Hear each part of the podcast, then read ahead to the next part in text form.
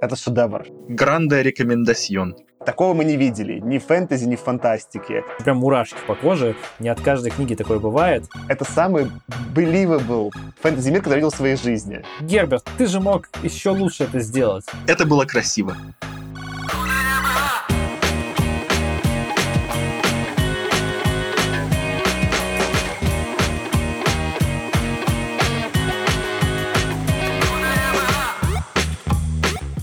Всем привет! Вы слушаете «Худо не было» подкаст. Подкаст про научную фантастику. Сегодня мы будем обсуждать роман Фрэнка Герберта Дюна, который получил премии Хьюга и Небила. С вами сегодня я, Саша. Я Аркаша. И Артем. Всем привет. Привет. Ну что, пацаны, поздравляю вас. Добрались до первого романа с Хьюга и Небила. У нас уже был эпизод по Элисону, по тиктакщику, как я продолжу его называть, соблюдая канон нашего подкаста. Ну, наконец-то у нас книга роман, который получила Хьюго и Небила, и сразу такой бенгер. И мне просто хочется заметить, что для слушателей, которые не очень понимают, с каким темпом мы читаем, ну, то есть у нас для тиктакщика была неделя выделена, и для Дюны тоже неделя выделена. Но тиктакщик это примерно две страницы, ну, я сейчас, конечно же, утрирую. А Дюна поболее будет. Ну, я дочитывал прямо перед эпизодом. Я даже попросил немножко до 15 минут задержать э, запись, э, чем мы обычно записываем все, потому что я дочитывал прям последние страницы. И я такой читал и думал, Блин, я надеюсь, остальные книги из списка будут не такие длинные, как это. Не потому, что она плохая, мы это отдельно обсудим, а просто из-за объема и темпа. Вот, вот. Мы же тут ради науки, то есть может быть такое, что книга будет реально не очень, но нам нужно будет ее прочитать. Вот это самое обидное. Когда давишься, но приходится. Я думаю, чуть позже мы тогда обсудим наши впечатления от книги. Давайте немножко расскажу контекст про Фрэнка Герберта, потому что у нас первый эпизод про него. Я думаю, мы еще и остальные книги из Дюны в какой-то момент обсудим, но пускай в этом соберется какой-то хотя бы базовый контекст про него. Собственно, Фрэнк Герберт родился в Америке в 1920 году, застал Великую депрессию. В 1938-м ему даже пришлось уехать от своей семьи и жить в городе Салем в штате Орегон с тетей и дядей. В 1942 году отправился на фронт Второй мировой, как и многие авторы из нашего подкаста. Как я понял, это тоже была какая-то техническая служба. То есть он не то чтобы ходил там с автоматом, а вот помогал каким-то техническим э, подразделениям, был ранен, получил ранение в голову и через 6 месяцев после мобилизации отправился домой. Он был несколько раз женат. Наиболее там, наверное, важна вторая жена. Он, когда на ней женился, отправился в 49 году в Калифорнию, потому что и он, и она были писатели, писали всякие там э, заметки в газеты, и в тот момент э, в Калифорнии была какая-то типа, целая политическая кампания, они там какую-то газету отправились работать, и там он познакомился с э, такими психологами Ральфом и Рен Слеттери, которые, во-первых, его познакомили с разными важными писателями, влиятельными того времени, например, с Фрейдом, Юнгом, Ясперсом и Хайдегером. Возможно, на эпизоде упомянем их влияние. Но и кроме того, они его познакомили его с дзен-буддизмом. И опять же, отголоски этого мы увидим в книге, когда будем ее обсуждать. Примерно в 50-е начинает первый писать фантастику Герберт. Он дружит активно с Полом Андерсоном и Джеком Венсом. Они вместе тусят, даже в какой-то момент они строят лодку, и на этой лодке путешествуют. Мне кажется, мы про это в эпизоде в каком-то про Джека Венса рассказывали. Но, в общем-то, в каких-то интервью и рассказывал Герберт, что он написать-то начал под большим влиянием от знакомства с Венсом и Андерсоном. И только после того, как он 10 лет читал, в том числе их книги, потом он уже начал писать.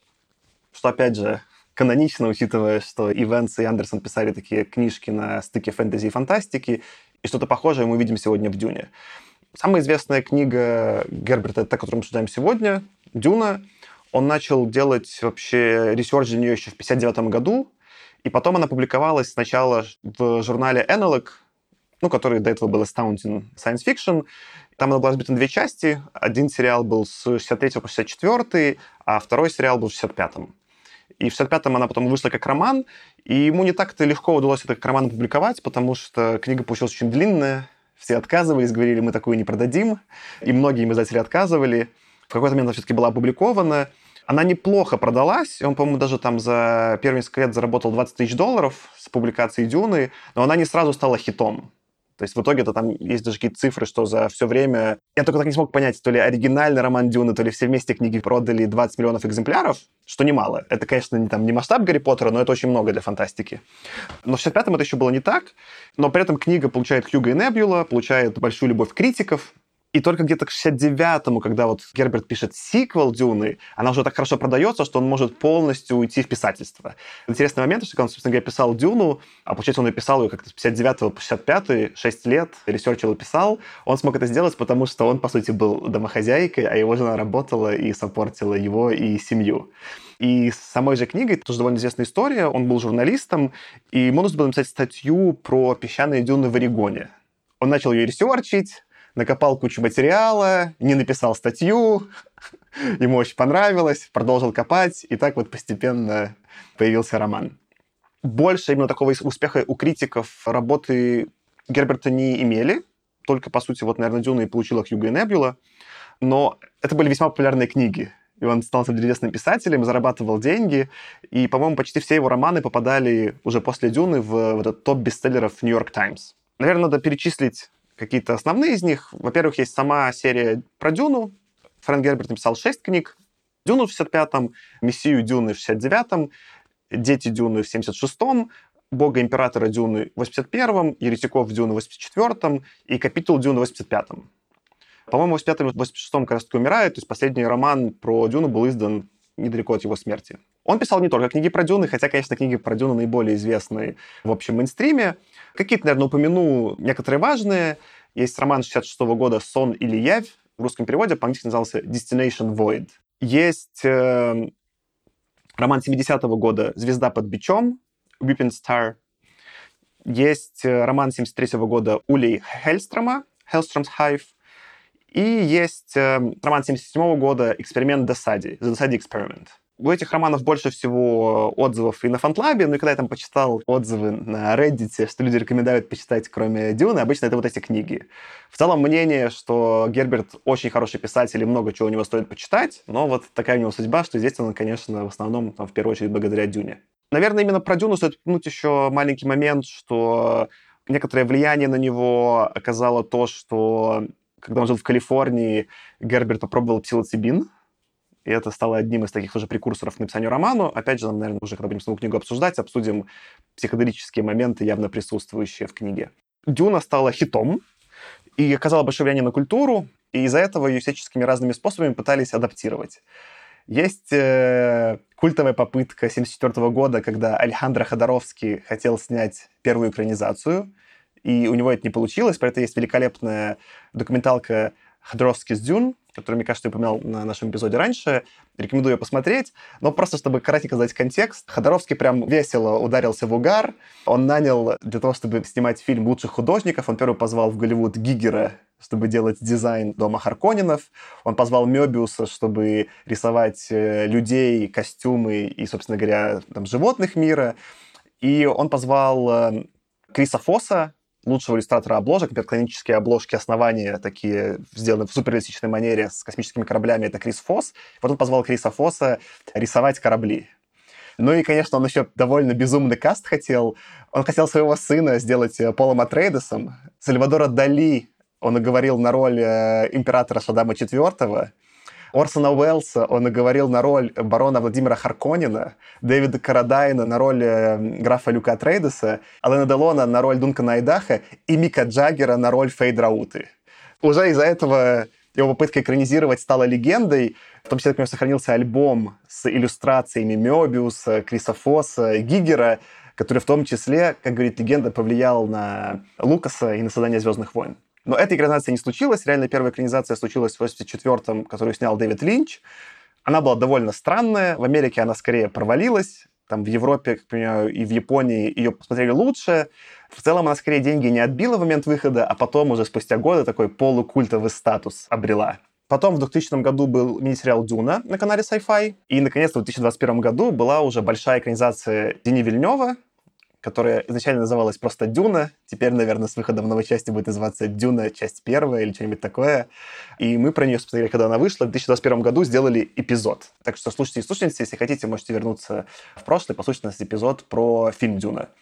Но были не только экранизации, на самом деле. По-моему, было около шести игр по Дюне. Самое известное — это Дюна 2 92 года, которая, по сути, создала, ну или стала первой игрой в жанре стратегий настоящих. И есть настольные игры по Дюне.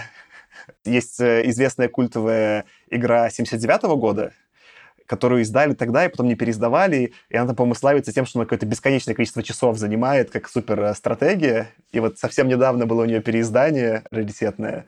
А потом в 2016 году издали игру «Дюна Империя». Мы чуть позже про нее поговорим, тоже очень хорошую, такую, типа, там, декбилдинг с картами, очень классную.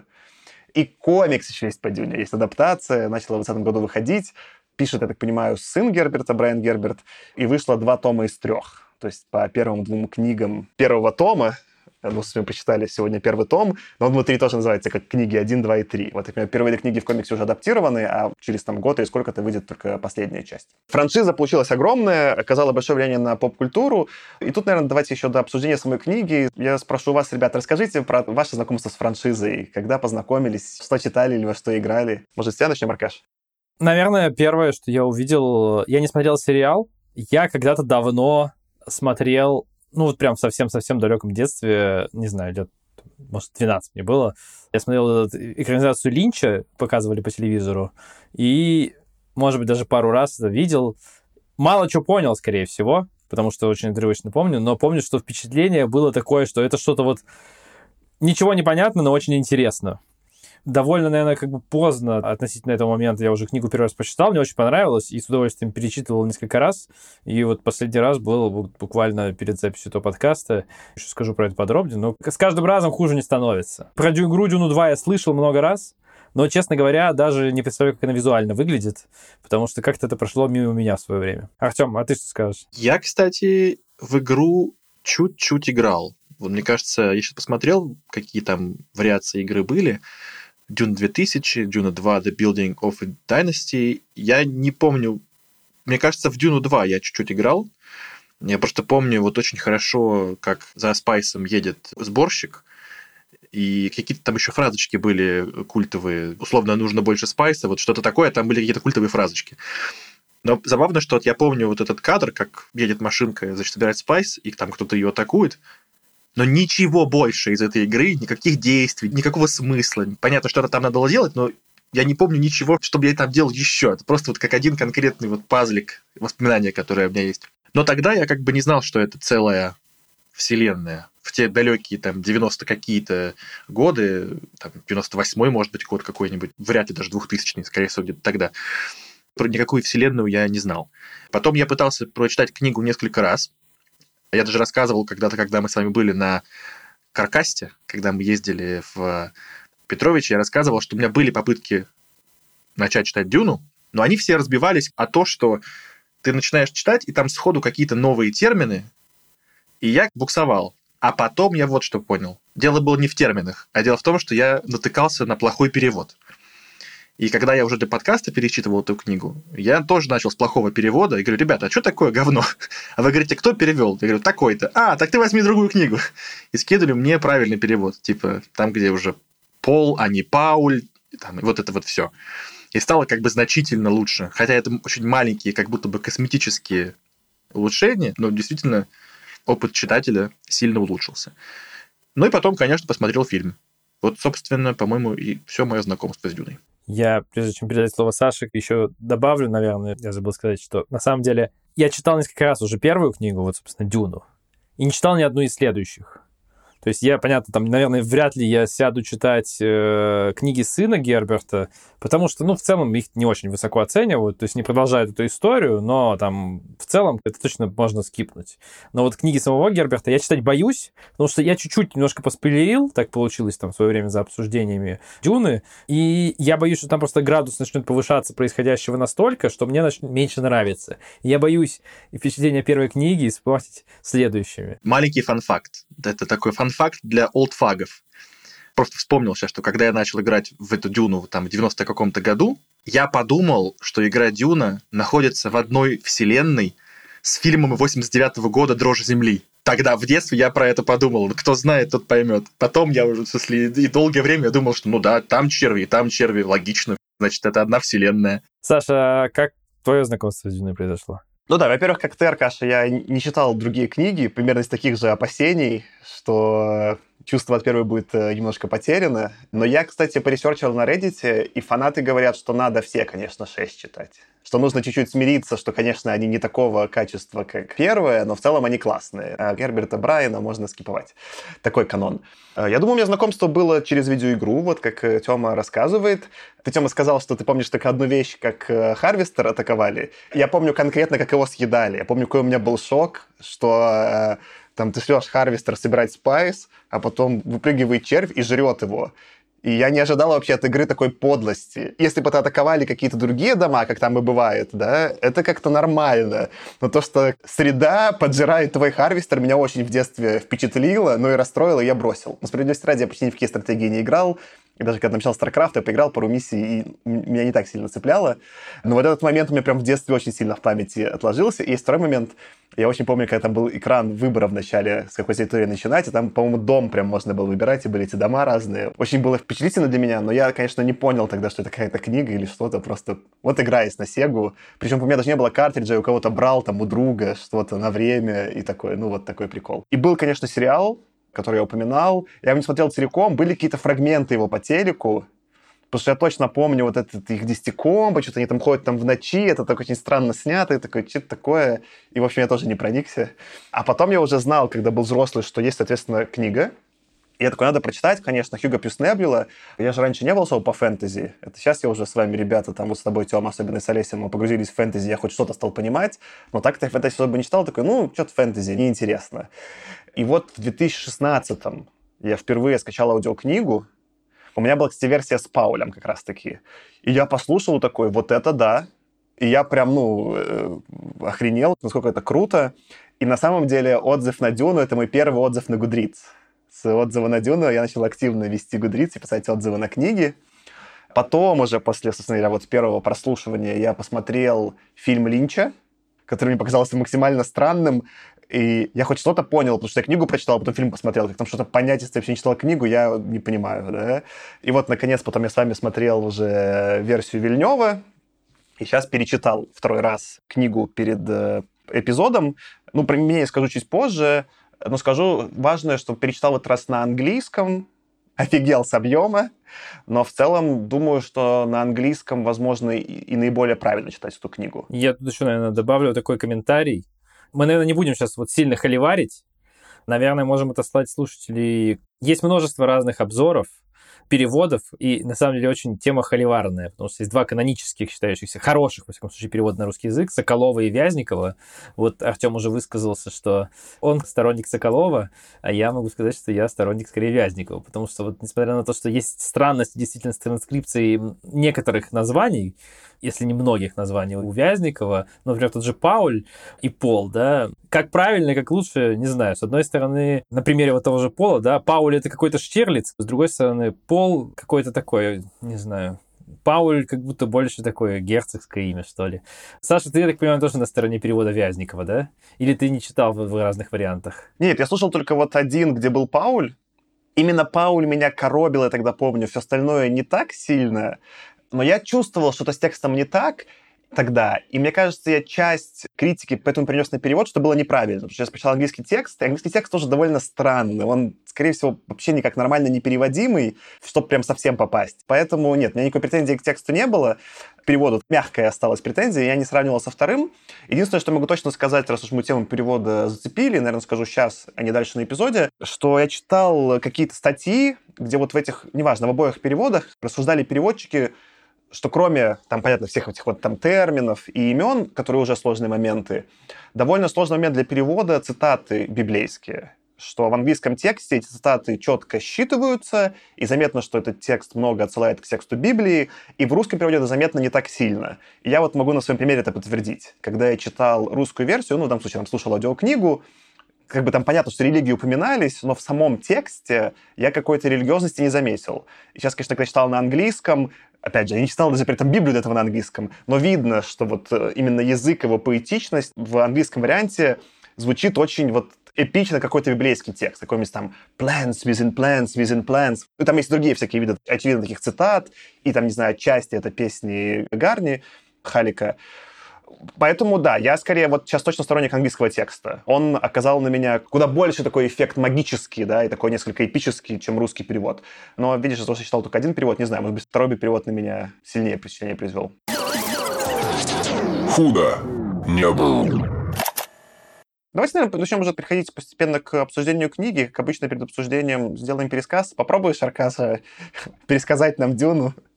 И в данном случае действительно нужно просто попробовать. Да, давай попробую. Действительно, пересказывать книгу такого огромного объема довольно сложно, но я попробую для тех, кто, если вдруг кто-то не знаком с сюжетом книги или хотя бы фильма, попробую коротко рассказать что, собственно, происходило. Для начала задам чуть-чуть контекста описания мира. Действие романа происходит в некотором отдаленном очень сильно будущем, в галактической империи человечества.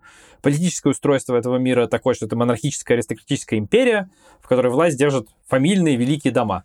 Но при этом важным ограничивающим фактором является для них э, таинственная гильдия космической навигации, монополисты в межзвездных транспортировках.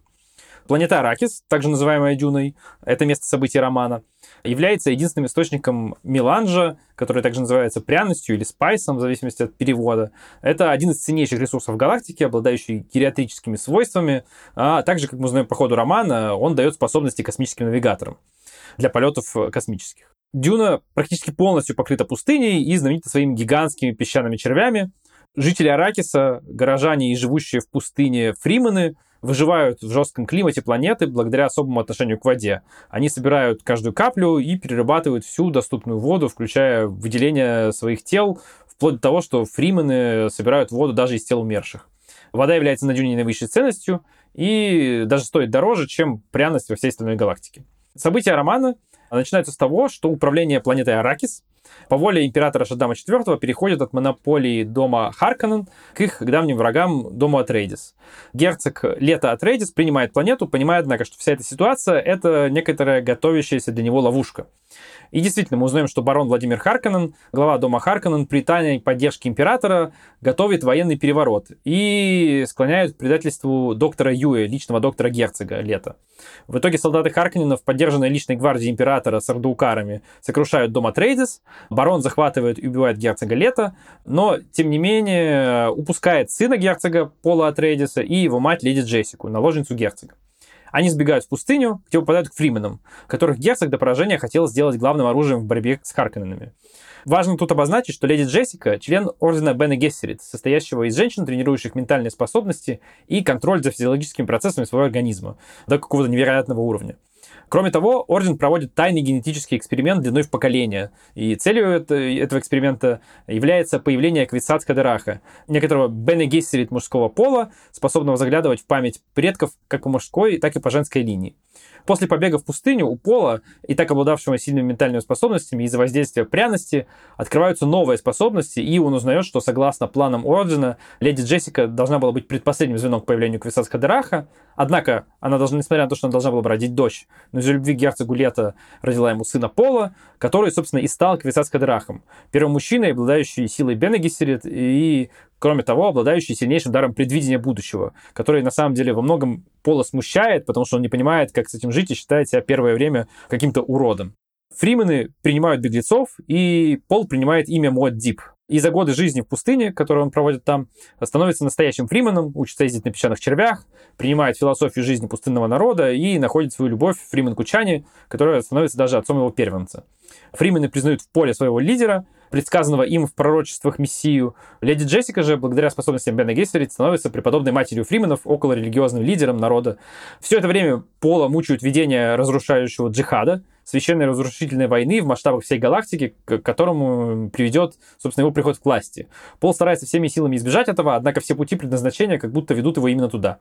Харконнены тем временем берут контроль над Аракисом и ведут жесточайшую политику по отношению к местному населению, что во многом является следствием интриг, которые барон Харконнен ведет внутри своего дома и даже его замыслах против самого императора. Однако в большом финале романа все планы Харконненов разрушает возглавленное Моддибом восстание людей пустыни, которых поддерживают также бывшие слуги дома Атрейдис.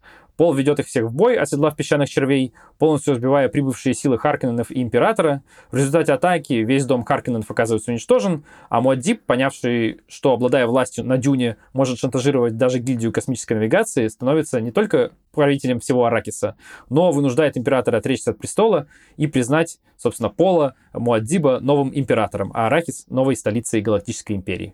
Кайф, спасибо, Аркаш, за хотел сказать подробный пересказ, но просто в случае Дюны за просто пересказ. Тут, наверное, надо сразу заявить, что мы сегодня сделаем эпизод в первую очередь про книгу и про ее содержимое, потому что франшиза необъятная, придется на чем-то сфокусироваться. Поговорим сегодня больше про книгу и наши впечатления от нее. Может быть, какие-то факты, но, конечно, все не охватим, поэтому фанаты Дюны сразу простите нас. Это слишком большое произведение, чтобы сказать про него все. И начнем с нашего классического вопроса. Как вам, Тёма, как тебе Дюна? Да очень хорошая. Я очень рад, что пересилил ее, так сказать, ради подкаста в какой-то момент еще в прошлом, когда я читал первый раз. И, пожалуй, это самый сильный мир, самый прописанный мир из всех, которые были до сих пор. Это такой мир, не зря столько экранизаций, не зря есть игры и бла-бла-бла, но очевидно, что это такой материал, который очень хорошо ложится в разные форматы. И помимо того, что он ложится в разные форматы, очень хорошо ложится и воображение. И эта книга действительно очень круто визуально описана. Гранда рекомендацион. А что ты, Аркаша, скажешь? Ну, я уже отметил, что перечислил несколько раз. Каждый раз впечатление не хуже. Я бы даже сказал, может быть, лучше, потому что здесь не та книга, когда ты знаешь какие-то сюжетные твисты, тебе неинтересно читать. Я бы даже сказал, что напротив, когда ты знаешь, как все это будет, наверное, даже интереснее наслаждаться чтением. А чтение, что именно здесь вот наслаждаться, мне кажется, правильное слово. Я слушал в аудиоформате последний раз, и даже предпоследний раз до того, что в некоторых сценах иногда прям, я не, даже не скажу конкретную сцену, но иногда прям настолько хорошо написано, настолько держит в напряжении автор. Еще этому достаточно хорошая аудиокнига была, что прям мурашки по коже. Не от каждой книги такое бывает. Ну, ты прям вот прочувствуешь. Не знаю. Меня как-то очень эта книга цепляет. На удивление даже сложно сказать, почему именно. Просто в ней, как бы, я бы не сказал, что что-то конкретное, вот, вот это вот вау, просто вот эта штука, которая в ней точно работает, все остальное норм. Нет, здесь просто все очень хорошо, мы про многие этих аспекты поговорим, я думаю, сегодня.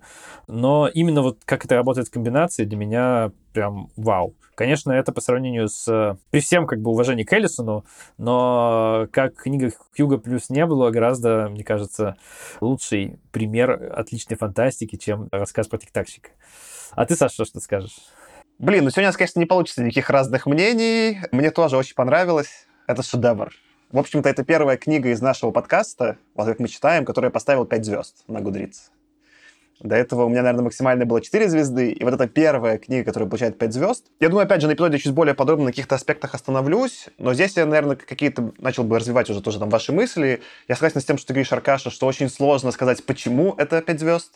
Это вот настолько насыщенный, интересный текст и настолько увлекательный, что его очень сложно вообще как-то анализировать или как-то рационально сказать, почему. Это точно книга, которая с вторым прочтением у меня мнение о ней улучшилось, что не так часто бывает. И огрехи какие-то Герберта на втором прочтении меня волновали сильно меньше. И это точно книга, которая, возможно, в нашем сезоне станет переломная смысле вот значимости. Чем больше я про нее думаю, тем больше думаю, что да, вот это место, где фантастика становится ну, хочется сказать, взрослой, но не в смысле, что в ней какие-то поднимаются взрослые темы, а что до этого мы читали какие-то книги, в которых какие-то аспекты только работали, но не целиком. А эта книга работает именно как роман, длинный, полноценный, с кучей всего, поэтому не знаю, да. Короче, шедевр с своеобразностями Герберта, который я постараюсь на эпизоде покритиковать, но которые никак у меня не отнимают от пяти звезд на Гудриц. Худо не было. Я просто уже начал дифирамбы петь Герберту, и я продолжу вот каким образом это делать. В этой книге для меня были впервые очень классные сцены которые прям, я помню, как сцены, и даже спустя какое-то там годы, вот, ну, сейчас, понятно, я перечитал, я помню свежо, но даже когда начал перечитывать, я какие-то сцены помнил и до этого. И, наверное, сцена, с которой хочу начать, и я задам потом вопрос, какие сцены вам понравились. Но я скажу, какая сцена для меня была, наверное, самая сильная и самая важная в книге. Это сцена, которая ее открывает. Когда, мать Бена Гессерит с каким-то там сложным именем, который, конечно же, не запомнил, проверяет Пола, Гомджабаром. И это прям, по-моему, там первая, там какая-то вторая глава книги, и как же круто это вообще работает на фоне всей другой фантастики, которую мы до этого читали. Это прям открываешь первую сцену, и там вот, как, как Тёма немножко упоминал там в начале, да, куча каких-то терминов, надо что-то разбираться, сразу, ну, ну какое-то прям душнилово, причем душнилово 2х, в смысле того, что там терминов в два раза больше. Там есть термины из фантастики, из фэнтези, надо все выучить. И вот этот есть же момент, я, по-моему, упоминал, когда с фантастикой первые несколько глав надо продираться, да, чтобы потом понять, что происходит. Но тут прям сразу с ноги выбивает дверь э, Герберт, говорит, я вам прям напишу такую сцену, что вы сразу не сможете оторваться. И мне кажется, потом были в книге сцены сопоставимые по силе, но вот так вынести в начало такую завязку, такого мы не видели. Ни в фэнтези, ни в фантастике. Ну и в фильме это тоже, там, не знаю, тоже вот свежем там Вильнёве, это поворотная сцена, очень классная. Короче, вот, наверное, это моя любимая сцена книги и любимая с того, как она вообще начинает и насколько она выделяется с другой фантастики. Ну а скажите, наверное, вы, какие у вас были сцены, которые вам запомнились? Мне сложно выделить, знаешь, какую-то там... Вот это лучшая сцена. Наверное, потому что, на самом деле, вся книга, ну не вся, но большая часть этой книги, это реально вот очень крутые отдельные эпизоды, каждый из которых очень такой, очень сочный. Хочется сказать кинематографичный, но на самом деле не все из этого на самом деле хорошо экранизируется, именно в смысле кино. Но он они какие-то очень прям насыщенные и такие, что прям не можешь оторваться.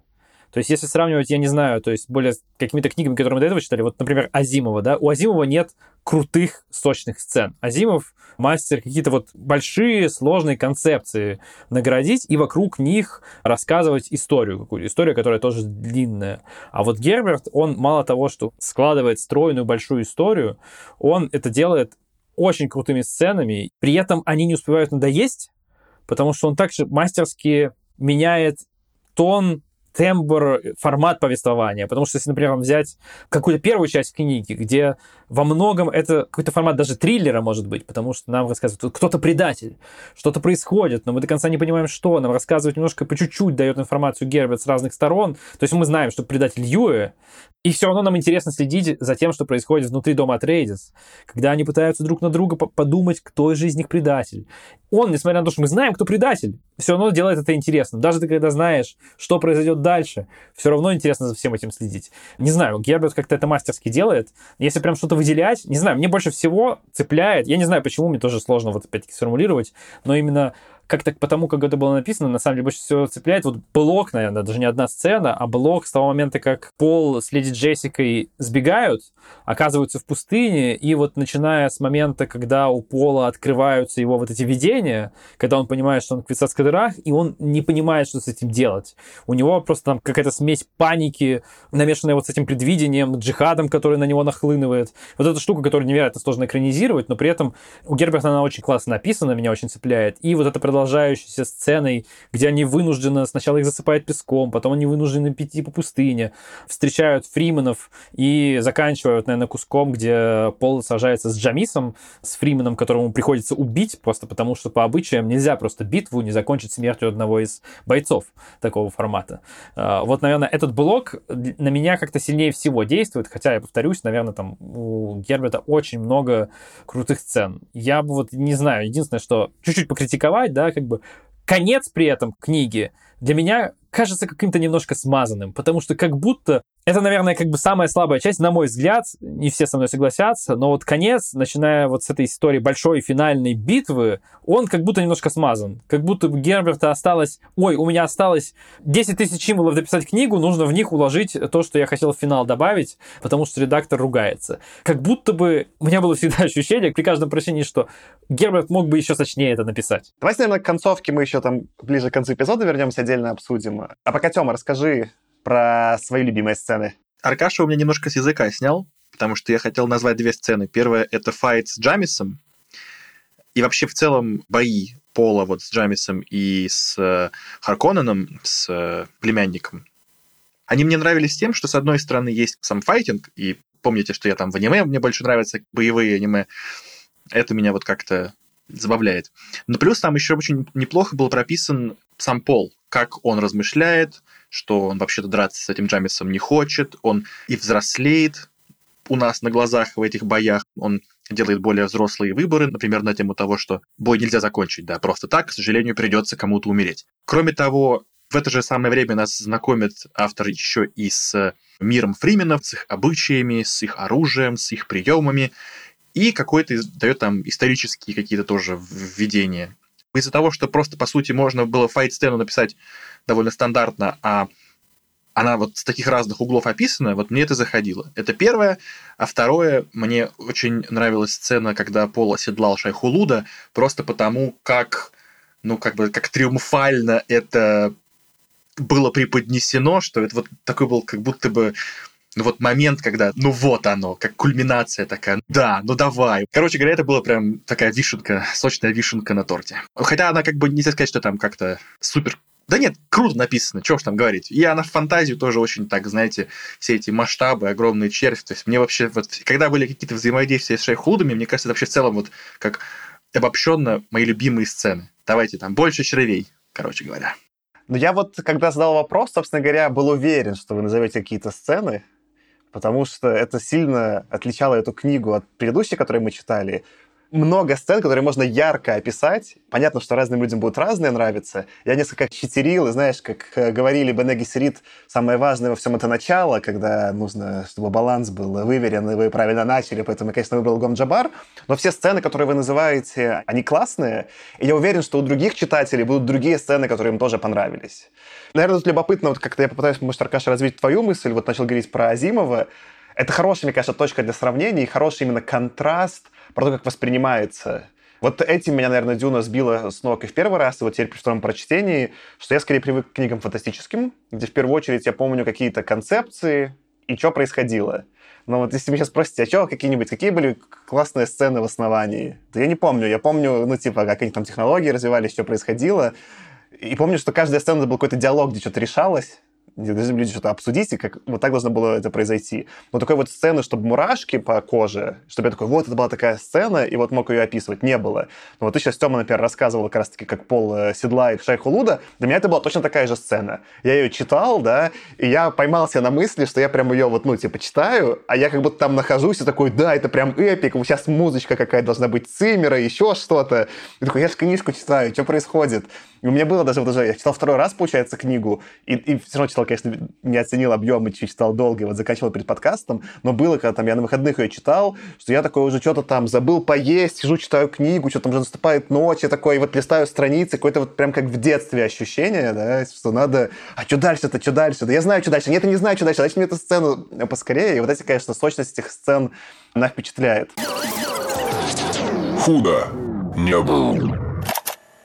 Давайте отсюда перейдем, наверное, к обсуждению мира. Вы уже это часть зацепили, что эти сцены очень сложно обсуждать в отрыве от мира, и, наверное, мир самой Дюны, как он написан, это один из самых привлекательных аспектов книги. Я, наверное, начну с описания своего ощущения и наброшу вам, а вы сможете развить. Я впервые, читая книгу, ну, вот сейчас эту, понял, что у меня было прямо от книги ощущение такого пазла, я как будто в какой-то Зельде решаю суперсложный пазл, где все совсем связано. И вот это ощущение, как разные слои мира взаимодействуют друг с другом, оно очень прикольное, оно необычное, и меня вот это больше всего впечатлило, что вот, наверное, там больше всего раскрывается в метафоре с экологией, как связаны различные, там, типа, животные, люди и племена, да, как бы на своей планете. Это, наверное, связано еще с общей так, темой, как там все время вот этот есть э, фраза, которую использует э, Бенеги Срит, типа plants within plants within plants. Что как бы у всего есть много слоев глубины, и разные действующие лица, которые с этими слоями взаимодействуют. Но, в общем, да, это ощущение пазла меня не покидало, и и это была, наверное, первая книга, где было такое ощущение, хотя я уже знал, даже, что происходит, читая второй раз, вот этого какого-то мистери и открытия, что, господи, а что здесь, а что здесь? Но что вы скажете про мир? Что у вас зацепилось? Я вот, знаешь, чуть разовью твою мысль вот это вот мистери, да, самой мистери недостаточно для того, чтобы впечатление было очень крутое, потому что есть вот этот наш, не знаю, многими любимый, многими нелюбимый Джей Джей Абрамс, мастер так называемых мистери-боксов, у которого любимая фишка — это нужно сделать мистери-бокс. При этом, как бы вот, чтобы зрителю, да, было интересно, а что же там такое? У него есть концепция, что, а, неважно, короче, Вообще неважно, раскроешь, что там, что там было или нет. Замечательный пример — это Lost. Ну, не знаю, мы много про него уже говорили, не буду повторяться, где вот эта концепция доведена до безумия. То есть мистери боксов себе настроили, а потом оставили с открытым ртом. Сам думай, что это значило. У Герберта это не так. У Герберта есть много вот этих каких-то мистерий, которые он наводит, и есть много вещей, которыми он в первой книге особенно обозначает, но он их не раскрывает. Но при этом он умудряется настолько захватить тебя всем происходящим по сюжету, что тебе не хочется докопаться. Ой, подожди, подожди, объясни вот как это работает. А вот это почему? А вот это почему? И он мастерски понимает, где нужно объяснить, где не нужно объяснить, где нужно дать больше деталей, где не нужно, для того, чтобы как раз вот это вот ощущение мира, которого есть детали и подробности, создать, но при этом э, не слишком тебя увести в сторону. Вот мне кажется, вот эти вещи Герберту невероятно удаются, по крайней мере, в этой книге, и во многом поэтому она читается очень хорошо. Я тут немножечко, может, дополню, потому что сказал Аркаш, ты вот сравнивал сейчас с Джиджи Эбросом. Мне кажется, это хорошее сравнение в том смысле, что есть часть вот про это создание, да, самой мистери, а потом как бы разгадок, что реально происходит. И вот у Абрамса, мне кажется, к сожалению, буду использовать английское слово разгадки, не satisfying. А вот все, что я читал в Дюне, когда что-то происходит, кроме, опять же, концовки, которую ты справедливо, конечно, критиковал, это были очень satisfying ответы. Я такой читаю, вот так выглядит червь, и так на нем есть. Это такой, да, это так и должно быть. И я тут, наверное, сделаю там переход к тебе, Тёме, перед тем, как ты расскажешь. Свое мнение, я не мог, пока читал, все время отделаться от сравнения с вот эпизода про улитку на склоне со Стругацкими. Вот здесь для меня было самое такое главное противопоставление из-за того, что на эпизоде про улитку я ругался, что я не верю в мир, что он для меня не believable. И я не мог, я какие-то пытался привести примеры, но не все они были, мне кажется, идеально подходящие, хотя были неплохие. И, и вот Дюна для меня это пример из-за вот этих сначала загадок, а потом для них супер приятных разгадок. Это самый believable фэнтези-мир, который я видел в своей жизни.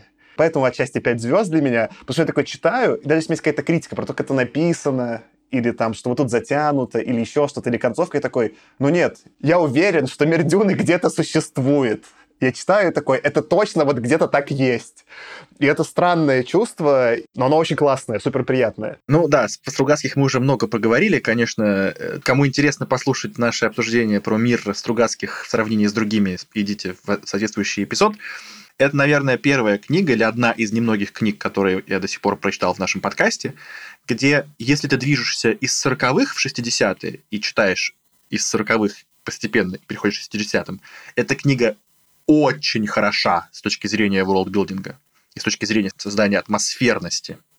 Так и если ты движешься из настоящего в прошлое, то есть сначала читаешь более современные книги, а потом уходишь все дальше и дальше и дальше. Она, эта книга все равно будет так же хорошо работать в сравнении, то есть и с более старыми, и с более новыми. Если взять, например, того же Азимова, да, для там 40-х потрясающий ворлдбилдинг, но для 40-х. Да, сейчас, конечно же, все-таки не, ты, ты понимаешь немножечко устаревшесть этого мира, или там устаревшесть его концепций. Но читая Дюну, Поэтому, Саш, ты говоришь, я believable, да. Она и сейчас выглядит так же свежо в каком-то смысле. И с точки зрения того, как там переплелись экология, религия, философия, вот все эти вещи, как они даны ровно настолько, чтобы быть believable, и не пережаты, как, например, у тех же Стругацких, когда, очевидно, их идея передавила форму. То есть форма не believable, идея, ну, она там какая-то есть, хер бы с ней, они придумали, пусть нам не сильно интересно. А здесь всего вот идеальное количество, поэтому, повторюсь, мы двигались из сороковых, и это вау, конечно, что они мир такое. Но также я читал современные книги, и это по-прежнему вау. Поэтому вот, вот у меня такое мнение. Я тут добавлю вот что, наверное. Порефлексирую как раз над вторым прочтением. Мне кажется, важно, что Тема упомянул про чтение из сороковых. Наша хронология для меня книгу улучшила. Потому что до этого я ее прочитал вот там в 16-м, ну, послушал, да, на фоне другой современной фантастики, и некоторые штуки мне показались огрехами, что что-то там было не такое современное, и для меня это немножко выдирало меня из книги. Потому что обычно, если вы помните, я все время выступаю на позиции, что книга должна быть, ну, типа, равномерно прекрасна, и чем более она равномерно прекрасна, тем выше я ставлю оценку. Вот я обычно с такими идеями захожу. И «Дюна» не такая. В ней есть э, очень разные по тону и качеству написания места. Ну, вот опять к концовке будем возвращаться. Концовка, например, странная. И когда я это читал в отрыве от вот этих старых книг, я не настолько сильно проникся. Ну, если я проникся, я такой, ну, вот это можно было переписать. Теперь, когда я уже прочитал все книги с ранних 50-х, я, во-первых, понимаю какой-то скачок по сравнению с тем, что было до, но еще я понимаю, что цитирует Герберт. То есть я понимаю, что он читал теперь там Пер Венса и Андерсона. И некоторые куски, которые написаны в таком более палповом режиме, это отсылка к тому, какая была фантастика что он просто не стесняется, грубо говоря, всего набора книг, которые были до него. Это, может быть, для сенного читателя местами чуть может там вырывать из контекста, вот меня вырывало, да, но понимая, как, с какими людьми он пишет, ты такой, а, ну это, это круто, в смысле, вот он просто респектует этим чувакам по-своему, да. И для меня поэтому второе прочтение, вот сейчас уже вписанное как развитие, сильно улучшило впечатление. Я еще, наверное, дополню, что одна из интересных составляющих мира — это мифология. Она не всегда есть, она не всегда нужна. Продолжу, раз уж Саша начал про сравнение со Стругацкими, с любой книгой Стругацких, которую можно сравнить, или, по сути, может быть, даже с любой другой книгой, которую мы читали, кроме, там, может быть, «Мира смерти», например, я бы сказал, мифология нигде не была так уж сильно важна. То есть, если вводятся какие-то термины, они либо тут же объясняются, либо они не объясняются, либо они объясняются плохо, как, например, слены без завитков. Но оно не сильно важно не так уж сильно важно. Ты как бы либо понял, либо не понял, либо у тебя какой-то МакГаффин. Ну, как бы есть есть. Как бы дочитали до конца. Но меня очень поражает, насколько у Герберта получилось как-то круто хоть и вначале сложно, ты вкатываешься в эту мифологию, все эти там Муаддиб, Гомджабар, всякие слова, которые сначала-то не объясняются но они каким-то образом составляют эту мифологию, в которую тебе важно погрузиться и понять, и которую сам Герберт постепенно объясняет. Он объясняет тебе, что такое шайхулут. Он объясняет, что это ну, не просто червь, он вообще-то там супер важен. И от утилитарного того, что из его зуба делаются клинки, до мифологического, до смысла существования этого спайса и так далее. Муаддиб — это не просто потому, что Муаддиб, а у этого есть перевод, мы узнаем, почему именно Муаддиб, и так в целом про все. И ты понимаешь, что мифология этого мира, она сильно продумана. Ну, есть там, конечно же, можно сравнить с «Властелином колец», да, ну, конечно, это... Но это в одной, мне кажется, лиге, в принципе. Для меня вот это то, что описываешь, Сёма, очень добавляло вот к этому ощущению пазла. Но почему я именно трактую, я понял его сейчас как позитивное, что это, наверное, была первая книга, где мне хотелось смотреть приложение. У меня вот была печатная версия, там в конце была карта и словарик терминов, которые используются. И я помню, когда я слушал в аудиокниге, там то ли они сразу все комментировали эти термины, Короче, не так заходило прикольно. А сейчас у меня вот прям было ощущение, что вот есть книжка, я такой, так, я не понял. Я такой реально открывал карту, такой, а, они вот здесь, и они пытаются попасть вот сюда. Так, но не все понятно. Там как бы часть на карте понятна, часть непонятна. Такой, ну, наверное, Герберт додумал. Ну, блин, интересно. Или такой, так, вот Муаддиб. Что за Муаддиб? Я такой, опа, там открывал термин. Ну, там именно про Муаддиба, по-моему, прям по тексту легко объясняется. Ну, например, там было про там наркотики, которые они используют, там их два разных вида, и про это там тоже в словарике описано. И у меня прям такое было немножко ощущение, что я ботаю, ну, какой-то учебник по физике, что я такой открываю, такой, так, я эту формулу не понял, что ты за тут какой-то бета-лямбда вел, такой, что за лямбда, что за символ? И я такой открывал, такой, а, это вот это? А, тогда понятно. И, конечно, вот эта слоистость, которая не просто наброшена, а вот наброшена больше, чем ты можешь понять за первое прочтение, может быть, даже. Это супер, э, супер прикольно. И здесь, ну, вот я, опять же, там, сейчас расскажу, читал долго, даже второй раз. Тут очень много страниц. Обычно я длинные книги не люблю, потому что мне скучно становится. Потому что я считаю, что вот то же самое можно было за меньше страниц написать. Здесь была книга, где было очень много страниц, и я устал читать в смысле объема, но я считаю, что там было правильное количество страниц. Может быть, даже больше нужно было страниц, учитывая вот там концовку, которую Аркаша начал обсуждать. Я такой, ну, в принципе, можно было еще соточку набросить. И я бы не сказал, что мы куда-то нудили. Мы не нудили, мы все по делу обсуждали. И в дополнение к этому еще скажу, что вот насколько по-разному... Вот есть же этот известный прием, когда в книге упоминается, будто бы есть другие книги внутри этой мифологии. Да, допустим, каждая из сколько-то страниц у нас есть эпиграф от принцессы Ирулан из разных книг, которые якобы существуют. Там, про семью императора или про историю Муаддиба. И, в общем, есть куча типа книг. И есть пример, допустим, того же Станислава Лема, у которого про Иона Тихого есть якобы миллионы книг. И насколько по-разному один и тот же прием работает в разных книгах. Там ты такой кекаешь, ну да, конечно, есть там еще миллион книг, ну да тут ты бы хоть одну длинную сделал, там, как бы до конца довел, было бы уже хорошо. А здесь такой, о, ну, как бы, ну да, ну, может и есть, вполне себе верю, как бы ты тут постарался на кучу томов, ну, может, там и принцесса Ирулан что-то написала. Раз начал уже про книги, я думаю, такую тему наброшу, что вот эти как раз-таки вставки, которые, как э, некоторые цитаты из книг, они мифологичные, в смысле, наверное, как ты используешь, Тёма, что есть просто насыщенный мир, по которому много описано, но они мифологичны в том смысле, что они с религиозным подтекстом. Одна из, я думаю, прекрасных частей с книгами внутри книги, что они чуть-чуть в другой стилистике написаны, чем основной текст. И некоторые из них, на мой взгляд, особенно именно которые были специально сделаны как религиозные тексты, являются наиболее сильными. Здесь тема религии в книге встречается с разных аспектов. Я понимаю, опять же, со своей такой любительской позиции, тут, наверное, какую-то и христианскую религию к ней отсылается Герберт. Он точно отсылается, как я вот упоминал в его биографии, к дзен-буддизму, там точно есть эти аспекты восточных религий в каком-то виде. И многие из этих цитат, я прямо себе такое записал, они были сделаны как коаны. В буддизме есть такая традиция какой-то цитаты, которая должна тебя заставить задуматься – какой-то парадокс озвучен кем-нибудь, там, не знаю, Далай-ламой или каким-то просто там учителем Буддой, да, Гаутамой, есть некий парадокс, который ты вот такой читаешь, как такую некоторую загадку, и на нее нет какого-то правильного ответа. Цель этой загадки, чтобы ты остановился и о чем-то задумался и осознал себя в моменте, о чем ты думаешь. Вот тут цитаты, не все такие были там из, конечно, книжки Ерулан такие, но многие были такие – они что-нибудь говорили либо про пол, либо какая-то была такая витиеватая фраза, задающая контекст, да, такой какой-то вопрос, что они заставляли задуматься, что ты читаешь книгу и как вообще этот мир устроен. И это, конечно, мощно. У нас были прикольные цитаты разные. Ну, наверное, не про Йона Тихого, но, например, там, не знаю, у того же Азимова в основании из энциклопедии прикольные были цитаты, к миру добавляющие, но они просто комментировали происходящее впрямую. Ну, в смысле, максимум там какая-то шутка была, да? А здесь вот эти вставки, ну и в целом религиозные вставки в виде вот этих цитат, они провоцировали на мысли, да, но и то, как религия использовалась в тексте, было не просто так. Это было важно и для сюжета, вот, потому что, по сути, некое озарение, enlightenment какого-то вида случается у Пола. Это как раз-таки вот эти ходы классические из э, уж точно там восточных религий, может быть, христианство тоже в каком-то виде, да, но это же было еще важно для того, как мир был устроен. То есть там религия в этом мире была не просто так, она нужна была, чтобы создать мессию из пола. Он описывает строение мира, что вот как, он говорит, опасно, говорит, религию с, с законом-то совместить в одном человеке. Может э, потом все плохо пойти, да. Какие-то исторические примеры вы увидите в современной истории конфликтов за последние пару лет, например, да.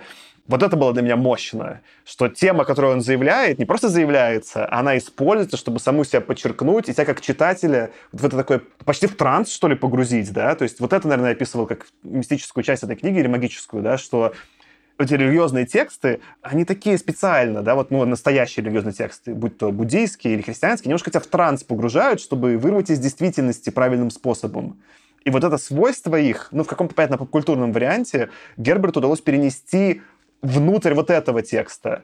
Я, конечно, как любитель религии, я прям с этого дико кайфовал. Я такой, вот это круто. Ну да, я тут, наверное, добавлю, что это меньше считывается в переводе на русский язык, потому что ты прав. Там завязано, мне кажется, еще и то, что английский есть, наверное, какой-то канонический перевод Библии, и он более старый, поэтому ты, на самом деле, именно по самому языку еще узнаешь, что это, скорее всего, цитата из какого-то старого текста, а по тому, о чем пишется, что, а, скорее всего, это цитата из Библии.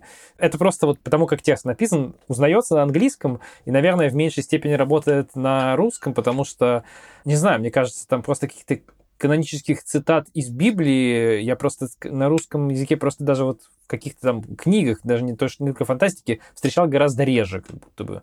Поэтому здесь, наверное, ты прав. Я очень хочу почитать на английском, просто я понимаю, что это будет гораздо медленнее и дольше. К сожалению, в этот раз не смог найти время, чтобы это сделать, но думаю, когда-нибудь обязательно сделаю, и вот эту вещи прочувствую гораздо больше. Там точно была цитата, которую, я уверен, какая-то библейская, и я могу ее привести на английском, вы ее поймете. Там в какой-то момент упоминается, что Пол is a stranger in a strange land чужак в стране чужой.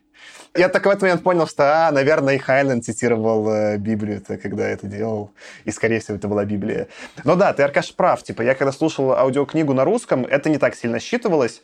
Как я понимаю, из статей, которые я прочитал, это как раз-таки чуть по-другому, что в Америке вот этот перевод King James был сделан в довольно классический английский язык, который использовался, там есть эти типа «дай», условно, какие-то обороты, но в целом он очень похож на современный английский. И цитаты из него, из-за того, что был канонический перевод, там типа 130 лет в суперхристианской стране, которые все использовались, это попало в поп-культуру, ну, вообще во всю культуру везде. И поэтому это цитаты легче считывать. А в русском есть какой-то старый церковно-славянский перевод, который теперь уже невозможно вставить, потому что он слишком далеко от современного русского. А был какой-то там уже, условно, там недалеко до революции какой-то более современный перевод, который тоже хуже попал в поп-культуру, потому что случилась революция, коммунизм, и в целом с религией забыли, и нет вот этого в русском канона. Ну, тоже, наверное, и с буддийскими текстами. Я какие-то уже тексты там почитал, да, там, не знаю, послушал там какие-то проповеди Гаенки, еще что-то, и я такой уже больше... Кстати, да, я начал медитировать же после Дюны, Блин, точно, я первый раз ездил на Випассану после первого прочтения Дюны. Это было в 16 году. Блин, я только сейчас про это понял. Да-да-да, я думаю, это в том числе на меня повлияло, что такой, блин, прикольно поехать на Випассану под впечатлением от Дюны, слушайте. И тогда, когда ехал, такой, господи, Гаенко, что ты мне какую-то религию за этими иконами задвигаешь, сколько можно? Я прям бесился, помню, на первой Випассане. А чем больше я медитировал, такой, ну, в принципе, да, ты по делу все заявляешь. И такой, в книге сейчас тоже, да-да-да, нормально, все правильно, надо как это спровоцировать Пола на подумать о чем-то, или там читателя на подумать, я такой, все правильно. Отсюда, кстати, мне кажется, от религии нужно будет сделать не такой же далекий переход к тому, что есть в этом мире, к психоделикам. Худо не был. Давайте обсудим влияние эпохи психоделиков на книгу. Я, когда, конечно, читал тоже первый раз, я еще не заметил все эти отсылки. Я такой понял, ну, что-то прикольно, что там Пол видит будущее, стиль, да, но как-то, не знаю, у меня первый раз не сложилась картинка, а сейчас, особенно вот зная, что псилоцибин пробовал э, Герберт, это вообще прям круто. Ну, в смысле, что не то, что он пробовал псилоцибин, а то, как это описано. Что это описано прикольно, контркультурно. У нас никто даже, по-моему, про всякие, как измененное состояние сознания, вот именно в таком виде, как это происходило в 60-е в Калифорнии, явно не описывал. Ну, Филипп Дик упоминал, но он такой больше уже в таком циничном, что ли, ключе. Не так, как это попало в поп-культуру, да, типа, что и «Чужак в чужой стране», который вот там завирусился тоже в 60-х, там больше там же как раз-таки из-за каких-то там сексуальных ходов завирусился, да, попал вот на эту хиппи-культуру. А тут движущая часть сюжета, что из-за каких-то веществ случается прозрение, enlightenment у Пола. И это блин, не знаю, это очень круто, в смысле, свежо по с другими книгами, и в то же время про это пишет немножко так душновато Герберт, не восхищенно, да, что это даже лучше состарилось что сейчас-то скорее какое-то психоделика уже противоречивое отношение, не такое, что ура, как было в 60-е там у всех лирии ребят. Не знаю, мне эта часть э, вот на втором прочтении понравилась прям. Мне кажется, важный момент является вот не просто, что у него случается прозрение, потому что это очень дешевый ход. Вот он съел какой-то там спайс, и у него случилось прозрение, вот он, у него началось. Мне кажется, совершенно важный момент, что он действительно вот э, описывает это очень рвано, непонятно, это измененное состояние сознания, но это именно помогает им вот именно создать то ощущение, кажется, которое он хочет, да, что сам Пол, когда вот в это состояние входит, с ним что-то происходит, он не понимает, что с ним происходит.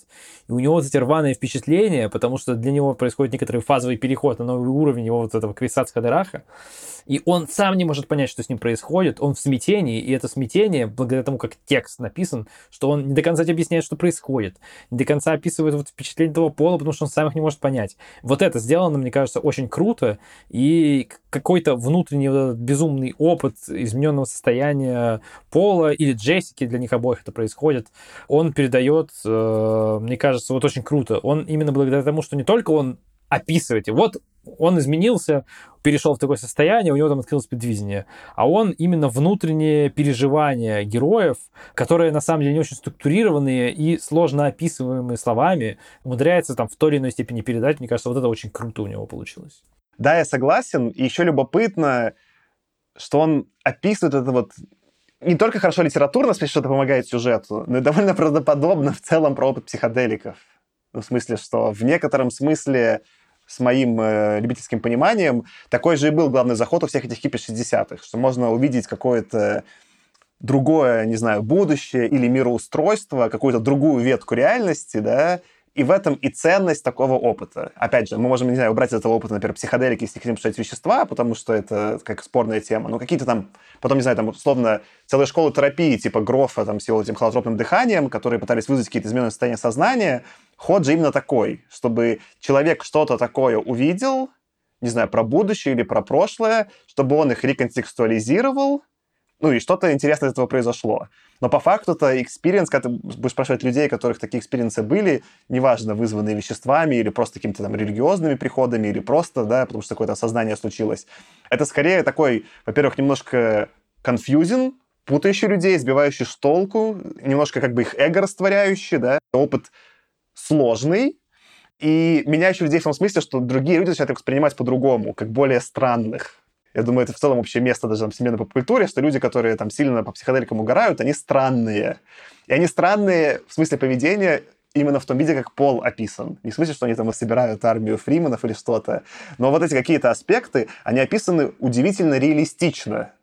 И для меня вот эта книгу помещает, она могла только в 60-е быть написаны. Вот это время, когда, с одной стороны, вот как мы там раньше обсудили, первые нью ходы, да, наконец-то до Калифорнии долетает э, вся восточная религия, и даже в тексте, вот, мне кажется, самое что странное и в английском сейчас версии, и в русском переводе, да, что там что-то, какие-то у них прана-бинду, что-то там, то ли это были мысли, то ли надо было какое-то прана-бинду упражнение сделать. Слово прана в этом тексте выглядит немножко странно. Но абсолютно уместно в смысле движения, да, каким-то образом делая этот research, уцепил Герберт, что вот такое время, да, что сейчас восточные религии повлияют, да, вот как они повлияют, и психоделики повлияют, вот как они повлияют.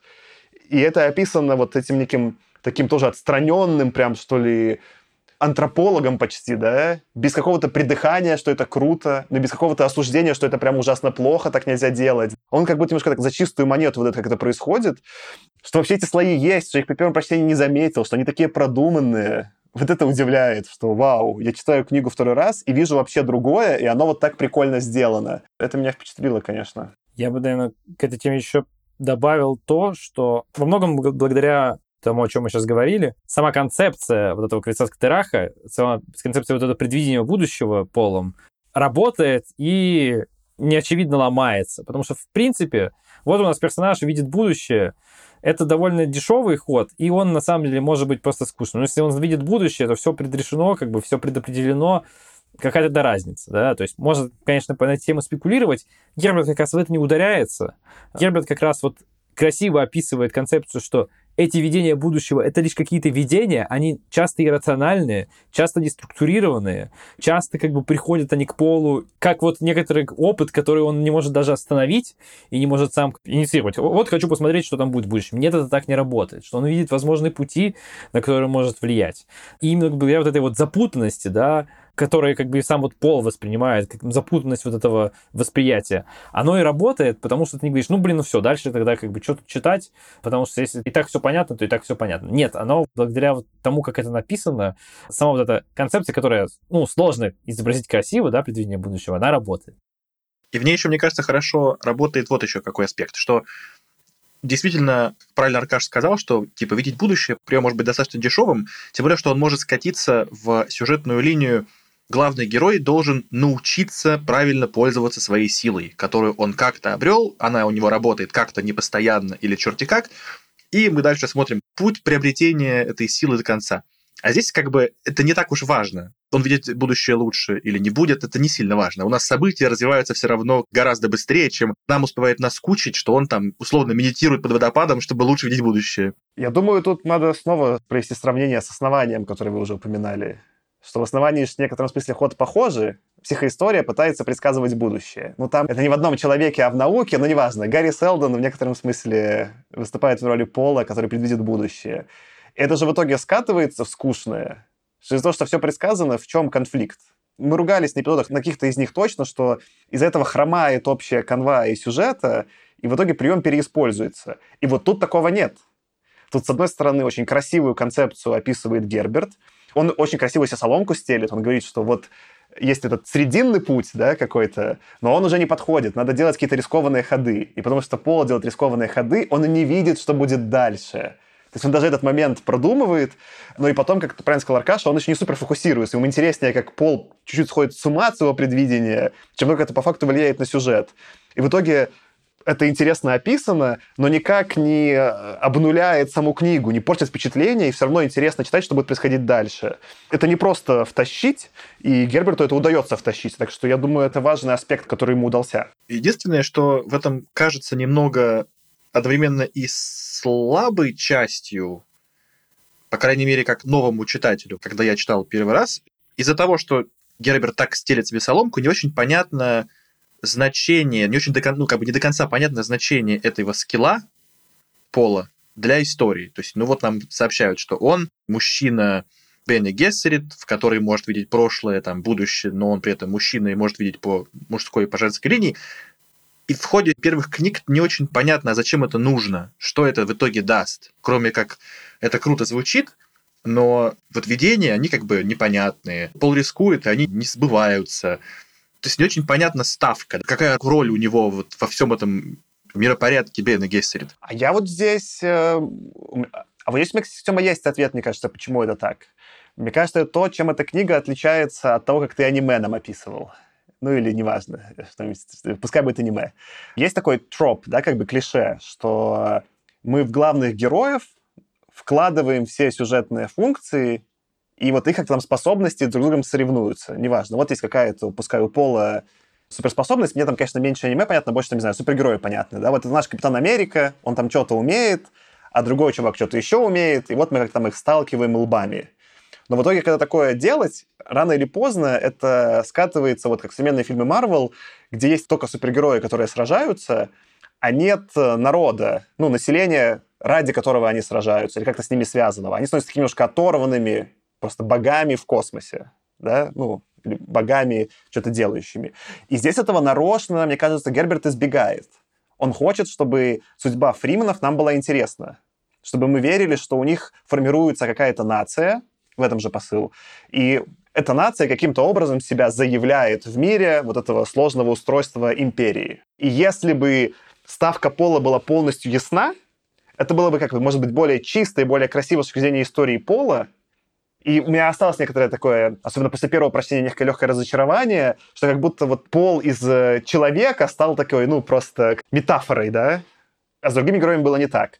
Но теперь, при том прочтение, понял, это нарочно, чтобы мы верили, вот как развиваются фремены, как их культура, как эта культура соревнуется с другими культурами и в рамках э, Аракиса, и в рамках э, Вселенной.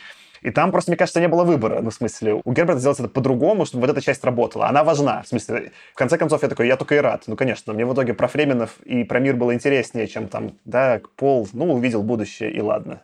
Я в этом плане тоже не критикую, мне тоже скорее понравилось, ход для меня тоже скорее удачный, просто он был настолько нетипичный для, да, вот, супергероика хорошее сравнение. Нетипичный для супергероики, что вот это хотелось обсудить тоже. Я чуть разовью, Саша, то, что ты говорил. Мне кажется, тоже это очень важный момент, что Герберт пишет так, что нам не просто интересно следить за главным персонажем, нам интересно следить за вот этим целым народом фриманов. Как я уже говорил при предсказе, что крайне важным моментом является то, что Пол на самом деле вот усваивает эту некоторую философию пустынного народа фриманов, которая она своя, очень особенная, потому что во многом в начале какие-то конфликты, какие-то непонимания очень много возникают у Пола с фриманами и, в принципе, там у герцога Лета и других персонажей с фрименами, именно потому что у них есть какая-то своя вот философия, сложившаяся в мире Дюны, и именно обусловленная внешними условиями. И мне кажется, тут важно даже не только то, что это есть какая-то вот философия самого народа фрименов, есть некоторая большая вот эта философия народа фриманов, обусловленная миром, в котором они живут. Вот завязанность вообще происходящего не только на вот этот народ фриманов, за которым нам интересно следить, но и на саму планету, на саму экологию планеты, за которой нам интересно следить. И все это взаимосвязано. Оно, на самом деле, вот тоже очень круто, на мой взгляд, работает. И отсылает, на самом деле, к тому, как Герберт этот роман начал писать, что он изначально, не помню, Саша говорил это или нет, в начале, что он впечатлился, когда он писал очерк о дюнах в Орегоне. Написал такой очерк, что ему сказали, нет, литературщину какую-то развел, нам нужно научный журнал очерк написать. А он такой сказал, а, ладно, и начал дописывать, и в итоге Дюна получилось, там главное произведение его жизни, наверное, получается. Но изначально, ну, как бы с какой-то экологической тематики разрослось, и вот это вся взаимосвязанность какой-то философии целого народа вымышленного, то, как туда вплетается главный персонаж, как это на экологию целого мира завязано, для меня вот тоже, наверное, очень большое впечатление создало, просто потому что ты это как будто не замечаешь, когда читаешь, но когда ты пытаешься проанализировать, ты понимаешь, что действительно это вот в совокупности очень круто добавляет какого-то качества книги и качества впечатления от прочтения. Я здесь э, разовью про экологию, Аркаш. Во-первых, по-моему, я заявлял уже, что Вообще термин экология во многом стал в, в английском популярен после этой книги. Герберта, то есть он повлиял вообще на использование термина экологии. Сейчас, когда мы слышим про всех активистов, это отчасти влияние Герберта. Возвращаясь к самой книге, мне кажется, экология планеты настолько важна для повествования, что без нее бы ничего не получилось. Опять, наверное, придется сравнивать с основанием. Помните, когда мы обсуждали основание, там была такая мысль, что вот какую-то рисует, с одной стороны, огромную вселенную нам Азимов с какими-то там тысячами, миллиардами планет, но выглядит это все так, как будто мы в какой-то маленькой деревне находимся, потому что вот все только про людей и какие-то их там угар, и эти все люди одинаковые американцы, имперцы с одним языком. Вот это очень узко, да? А здесь мы находимся у Герберта на одной планете, вообще в одной экосистеме, но она кажется куда более необъятной, наполненной жизнью, чем вся огромная вселенная в основании Азимова. И это круто. Во-первых, круто в смысле вот этих тем, которые заявляет Герберт, да, даже пока еще саму экологию отложим в сторону, в целом же, почему-то же Ходоровский хотел экранизировать. Было такое время, когда вот появились там типа эти новые New Age движения и психоделики, когда как будто наконец человечество переосмыслило свою роль в мире, до этого как-то люди совсем только думали про себя, что вот мы там как-то покоряем планету, да, там, что там животные, что экология, это не важно. А потом все таки задумались, о, блин, а мы точно, мы тут столько животных поубивали, вымерли из нас животные, климат, потепление, вот это все, мы люди же, мы делаем, да, мы на самом деле считаем себя животными полностью отдельными от всех животных, но вообще это не так. Мы вписаны в контекст Земли, в смысле, что пойди полети в космос, потом ты сделан из воды, короче, давление, холод, все тебе плохо, в космос толком не полетишь, да, там, типа, вот чуть-чуть там начал жечь топливо, планету нагрело, человечество, все плохо. И вот эта вписанность в экосистему, да, что люди — это маленькая часть чего-то огромного, и у них есть какая-то позиция в этом мире, она какая-то определенная, определенная их ограничениями физическими, интеллектуальными, ну и в целом тут, конечно, в книге это большая тема, какая у каких людей, культур, животных, планет, какая их позиция в мире, где они находятся, насколько они могут за нее, за пределы этой своей роли выйти, да, вообще. Там же про это много рассуждения. Это круто, в смысле, это свежо, такого точно не было в такой детальности, проработанности. И это со всеми другими темами, с темами вот, там, психоделиков и религий, и экологии, это все вместе очень красиво сочетается, друг другу не противоречит, а наоборот друг друга вот эти элементы усиливают. Это важно в смысле мира, что вот такая продуманность, непротиворечивость, в разных аспектах описанность, и что это все в одну общую тему собирается, конечно, это добавляет очков Герберту, и это ну, приятнее читать из-за этого. Еще, наверное, тут просто отмечу важный момент, что тут вот среда, по сути, обитания, она является полноценным действующим лицом, потому что во многом Аракис, он формирует и определяет то, что происходит в романе. И он почти как персонаж, который на самом деле ничего не делает. И вот Артем упомянул мир смерти Гаррисона. Мне кажется, что вот Дюна — это мир смерти, который вот сделан просто еще круче. Потому что там была просто концепция. Ну, тут как бы жесткий мир, тут будут жесткие чуваки. Но это все все равно остается вот этот флер какого-то фильма с Дуэйном Джонсоном. А здесь это гораздо органичнее смотрелось. И это не смотрелось как какой-то вот э, летний блокбастер, а именно как э, стройное, сложное размышление на тему. Я тут, Аркаша, соглашусь и приведу пример, который для меня это подтверждает очень легко. Вот когда мы там вначале обсуждали сцены, я выбрал сцену с Гом Джабаром, но моя вторая любимая сцена была бы сцена, как погибает планетолог Кайнс, где, по сути, написана сцена, как он идет по пустыне, и из-за того, как устроена экология планеты, гибнет. И на бумаге, ну вот если мне просто сказали, вот такая будет сцена, чувак идет там типа по жаре и помирает, и что-то думает про экологию планеты. Она не должна работать, эта сцена. Ну, в смысле, это нелепо. Нам делают экспозицию про планету от чувака, за которым мы до этого не следили, мы ничего про него не знаем. Это, ну, по сути, там почти новый персонаж, в смысле, как бы, бэкграунда, да? А она работает великолепно. Что как бы полностью подтверждает, Ракаша, твой тезис, что среда обитания — полноценный персонаж книги. Худо не было. Давайте более подробно обсудим, как Герберт пишет своих героев. В книге много персонажей, и Герберт использует такой прием, что точка зрения персонажа, которого описано, все время переключается. Мне кажется, мы такого мало видели. Может быть, у Филиппа Дика что-то было такое схожее, но и то не в таком ключе. Тут у нас вот нет какого-то прям главного персонажа, от лица которого мы все время читаем. Нам точка зрения, от которого человека описано, меняется. Это, как минимум, точно Пол, Леди Джессика, Герцог Лето, Чани. В общем, там много-много персонажей. И он использует такой прием, как внутренние монологи. Внутри текста, который описывает просто, что происходит по фактам, как, не знаю, про что они разговаривают или какое действие, когда происходит переключение на нового персонажа, от чего лица пишется, появляется таким курсивом в печатном тексте внутренний монолог, про что эти люди думают и что они ощущают. Мне кажется, во-первых, это фишечка Герберта, он без нее, наверное, не сможет, он этим славится, да. Это прикольная фишечка. В смысле, вот мы что-то похожее видели отчасти, да, вот в «Человек в высоком замке» у Дика, где мысли героев добавляли какого-то ощущения им реальности. Но там они почти не влияли на сюжет. То есть там это были именно мысли героев, чтобы показать, что они живые люди. А здесь это показывает, что они живые люди, но и добавляет нам общее там, описание мира и двигает сюжет. Блин, это было прикольно. То есть мне понравилось, но я понимаю, почему это делало все эти годы книгу плохо экранизируемой именно внутренние монологи хуже всего можно перенести на экран. Как будто он нащупал фишечку книг Герберт. Это в книге прям читается прикольно. И ощущение то, что они есть, что, о, я прям увидел какую-то крутую сцену, которую я понимаю, что как нарисовать. Но если попытаться один к одному сделать экранизацию, что отчасти и сделал же Линч в «Дюне», это смотрится нелепо. Ты такой, ну хватит уже, покажи мне, зачем ты мне рассказываешь голосом. Да, наверное, я бы тут отметил, что это хорошо заметно даже не на полноценных главных героях, таких как там Пола Трейдис.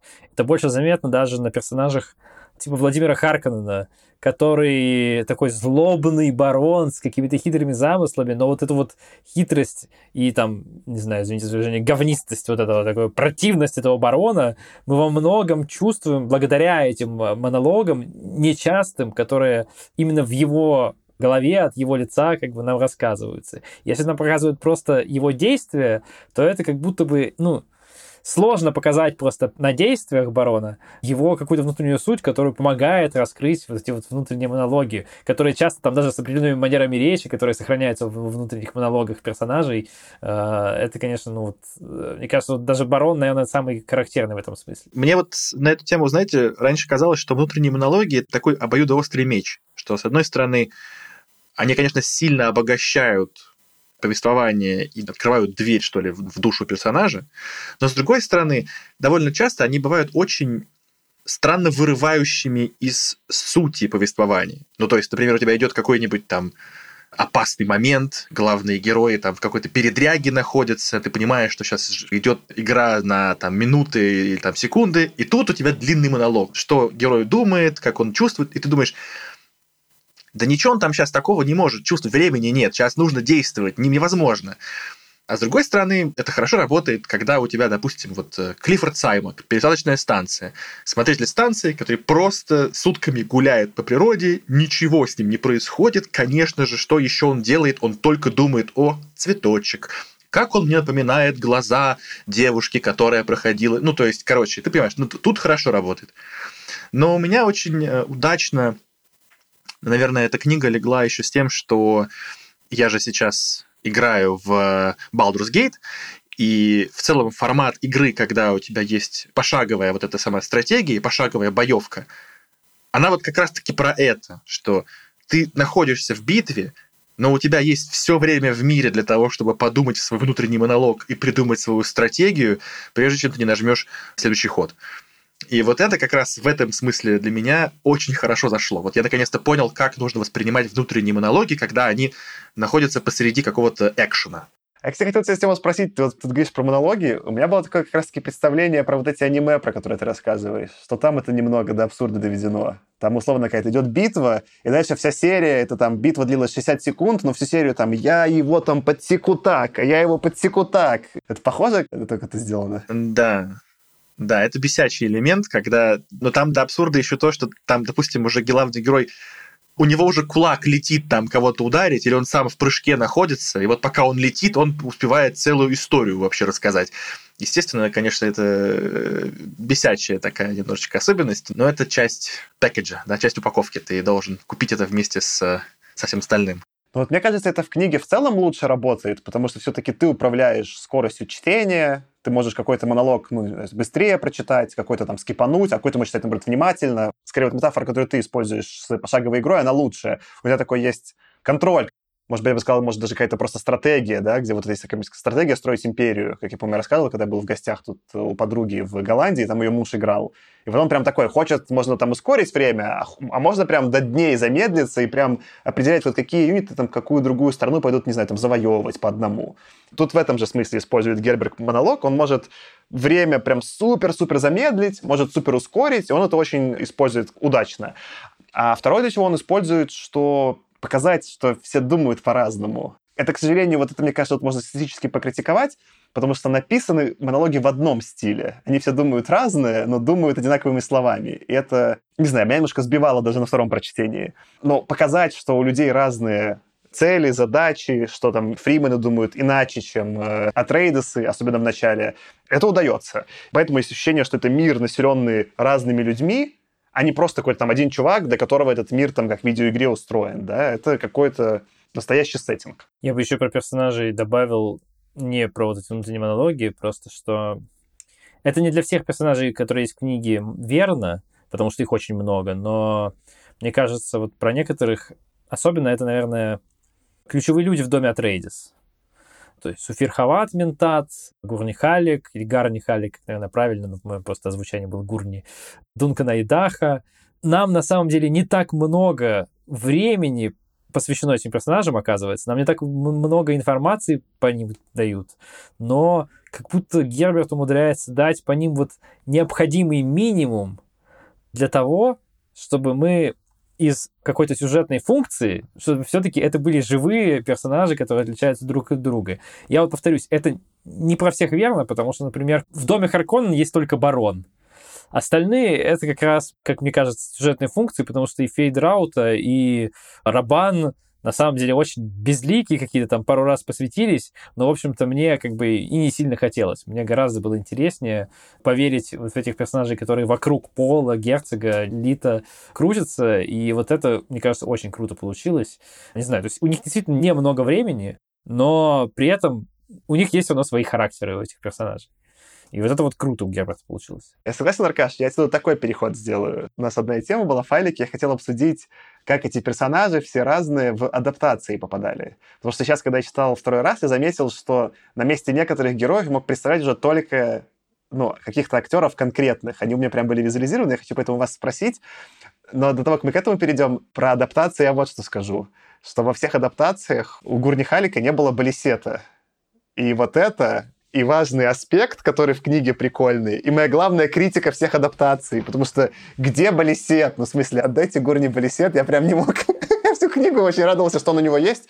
Я помню, когда первый раз читал, такой, чё, почему так странно, почему на каком-то балисете играет? И я прям почему-то очень вымораживался, а на втором прочтении я такой, если тут не будет балисета в этой книге, а его не было во всех экранизациях, то я просто вообще, ну, не считаю эту экранизацию каноном никогда в жизни. Но возвращаясь к персонажам, я вот сначала начну там про себя, потом вас спрошу. Вот что я заметил, что Шаломе, конечно, для меня теперь точно пол, ну, в смысле, я не могу, в смысле, я прям читаю, и там стоит Шаломе, это Пола Трейдис. Оскар Айзек, да, актер, который играл его отца в новой экранизации, это Герцог Лето. Прям вот у меня он представляется. Больше никакие актеры из последнего фильма у меня не перекочевали, но эти двое, я даже пытался в голове как-то по-другому представлять, и не могу. Они — это они. Фейдраута, которого тоже Аркаш сейчас упоминал, который, мне, кстати, кажется, есть немножечко прикольных внутренних монологов, но только в одной сцене, где он в гладиаторских боях участвует, немножко описан его менталитет, так-то он там скорее действительно функция. Так вот, он для меня, конечно, рыжий, странный, покрашенный стинг из экранизации Линча. Потому что он абсолютно там неуместен в экранизации. То есть там, как бы там половина актеров снимается в каком-то дурацком фэнтези, половина в каком-то серьезном фантастике, да, а, а Стинг просто играет Стинга, и он странно загримирован, но, в общем, он там абсолютно неуместен, но я не мог никого, кроме него, представить в виде э, Фейдрауты. А кто играл Фейдрауту в фильме новом, я даже не смог вспомнить. Ну, типа, я Рабана хотя бы смог много вспомнить актера, а Фейдраута, кто, он же был, наверное, или нет. Короче, я не смог. А его не было в первой части Вильнева, он будет только в следующей.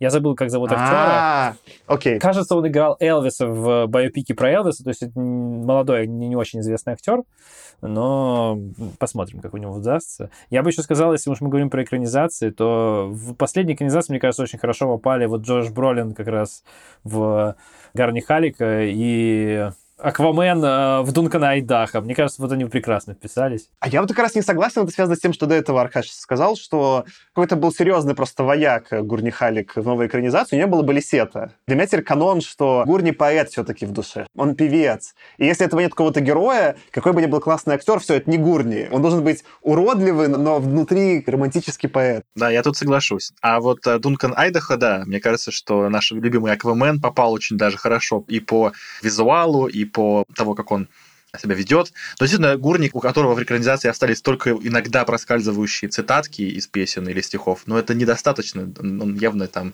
слишком крутой мужлан получился в экранизации. А были какие-то у вас еще аспекты именно книги, которые теперь вы представляли, исходя из ну, там, других адаптаций или еще чего-то? Стеллан Сказгард в роли барона Харконнена, мне кажется, вот он прекрасен даже мне сложно сказать, потому что он играл, потому что у него очень много грима там. И там в экранизации Вильнева, скорее вот этот образ, да, я, наверное, не так представлял, когда книгу читал до экранизации Вильнева, а в экранизации Линча он вообще очень какой-то кринжовый, он какой-то скорее психопат, там и образ другой. Он скорее действительно психопат какой-то, а не коварный барон с хитрыми замыслами.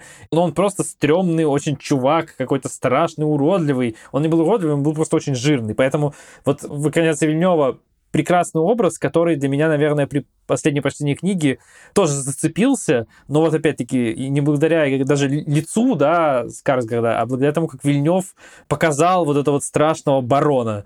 Здесь, опять-таки, не актерская даже игра, а именно вот постановка экранизации для меня сильно повлияла, как я это читал. А у тебя были какие-то такие моменты? Один момент такой был, я сейчас пытался вспомнить, что же такое было. Вот один, наверное.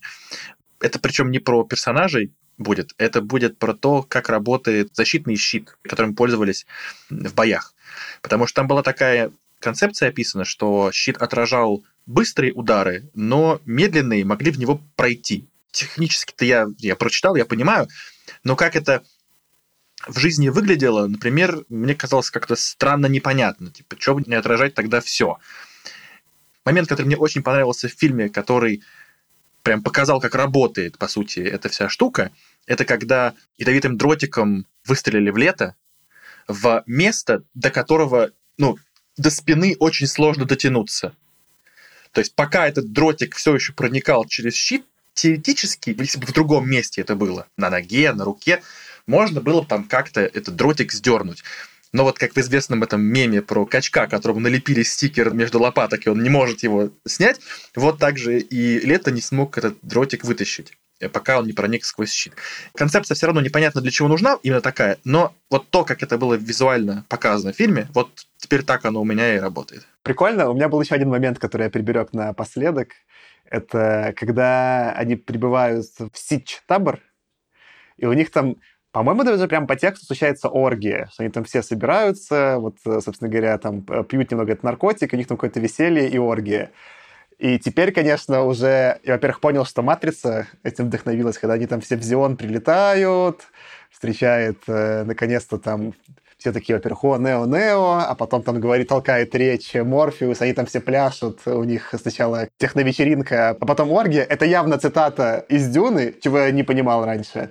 Но теперь я не могу, я прям представляю вот эту сцену из «Матрицы», что опять неплохо, но это вот так у меня выглядит, э, когда я читаю книгу, и я не могу от этого отделаться.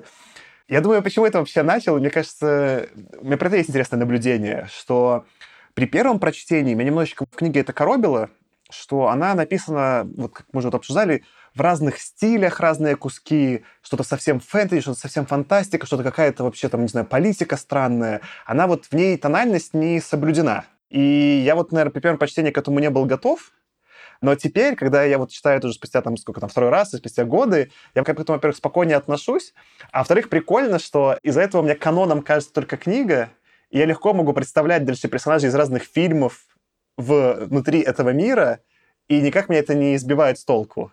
В смысле, что, например, там, с какими-то другими экранизациями сказал, что есть какая-то каноническая, да, и вот есть канон, а все, что не в ней, это не канон. Как можно там кого-то, не знаю, там заменить или еще что-то сделать? А тут это просто какой-то, ну, как будто миф, который можно легко натягать. Ну да, там у меня, вот, не знаю, там, Харконина берем из этой экранизации, там, э, Лето берем из этой экранизации, а вообще там кого-то из игры берем, не знаю, Шайхуда берем из игры. А что-то вообще из Матрицы берем. И нет никакой проблемы, что это отлично вписывается, когда я читаю, и, э, наоборот, книгу собирает вместе. Это был прикольный эффект.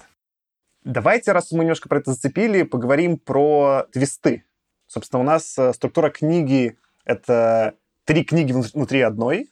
По-моему, первая называется «Пророк», потом «Муадиб», и потом... Я забыл, как называется третья, но мне просто очень подбывает пошутить, что это книги внутри книги внутри книги. Извините. Нет, это надо было пошутить. Третья называется «Мессия Дюны». А, да, потому что они называются первый, первый называется Дюна, потом Муадиб, потом, ну, Мессия или Пророк. Так вот, чего, конечно, я забыл, вот сейчас при втором прочтении я был дико удивлен, что там, оказывается, в конце каждой есть твист с клиффхенгером. Значит, в конце первой мы узнаем, что Пол — это вообще-то внук барона Харконина и нам вот на этом месте дропают, и потом начинается следующая книга. А в конце, соответственно, второй книги пьет этот вот, ну, типа, яд Джессика, перерабатывает его, но она в этот момент беременна, и поэтому Алия получает способности Бене Гессерит еще, когда рождается ребенком, и там уже в два года ходит и всех там поучает э, философскими суждениями своими. Во-первых, я про эти два куска вообще не помнил. Они меня вот сейчас при втором прочтении удивили еще сильнее, чем, наверное, когда в первый раз. Я такой, чего? Твисты. Короче, это, это не знаю, меня это дико удивило, как еще один слой первый раз как-то полностью пропущены. И это, мне кажется, показывает, как он книгу публиковал, да, что вот были какие-то куски в журнале, и в конце прям в таком очень современном сериальном стиле, такой какой-то классный, типа, майк-дроп, и потом мы продолжаем дальше. Короче, это было прикольно, не знаю. Что вы про твисты заметили?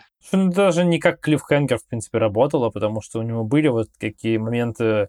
Ты внезапно понял, что как бы все было по-другому. При этом на самом деле, даже вот про то, что Пол является внуком Владимира Харкнена, про это же намекается буквально в самой первой сцене, когда вот эта вот преподобная мать, э, вот эта Гая Елена Макиям, она что-то там размышляет про Трейдис и говорит, ну да, да, да, да, да, а еще вот здесь вот проклевываются линия волос деда, имени которого нельзя называть, а цвет волос отсылает к его деду уже по отцовской линии, старому герцогу. То есть он на самом деле заранее еще вот эти все штуки готовит, и ты на, при первом прочтении это не понимаешь, к чему это было, а потом понимаешь, когда читаешь второй раз. Вот это, конечно, круто. И, как я уже сказал, это даже работает не как клиффхенгер, когда ты читаешь, ну, то есть в формате, что вот не разделенном на книги, все равно, когда у тебя вот, вот повороты, да, вот эти, вот это поворот, он здесь воспринимается как вот этот Шьямалановский, вот, который тебя хочет поразить непременно, да. Это действительно интересный твист, который позволяет тебе взглянуть немножко по-другому на все происходящее. Это влияет на сюжет, это эмоционально тебя немножко поражает. Это, опять-таки, еще одна вещь, которая у Герберта просто получилась хорошо. Ее можно было бы сделать плохо, но она получилась в большинстве случаев у него скорее хорошо, чем плохо. Я бы хочу сказать тогда, что это планы внутри планов, внутри планов. Худо не было. Давайте перейду отсюда тогда, наверное, к концовке. Я почему про эти твисты вспомнил, что как раз-таки мне вот первые два, что мы обсудили, мне кажутся удачными. В конце тоже как будто есть какой-то твист, нам как будто намекается, что Пол, возможно, с ума сойдет, что-то такое. Не знаю, мне кажется, как, как будто намекает, что судьба дальше у Пола незавидная, хотя расскажите про вашу трактовку. Но в целом, когда вот это все начинается с императором э, и твит, что вот он сейчас там с Ирулан замутит, а мы под этого про Ирулан читали просто ее цитаты, вот этот твист на меня не сработал и был для меня на самом деле слабым, так же, вот, наверное, ты, Аркаш, упоминал. Давайте в целом концовку обсудим. Что думаете про нее? Ну, я уже сказал, для меня концовка, она как будто какая-то вот ну, вот сжатая, как будто надо было уже дописать концовку, у меня так все круто получалось, но надо заканчивать.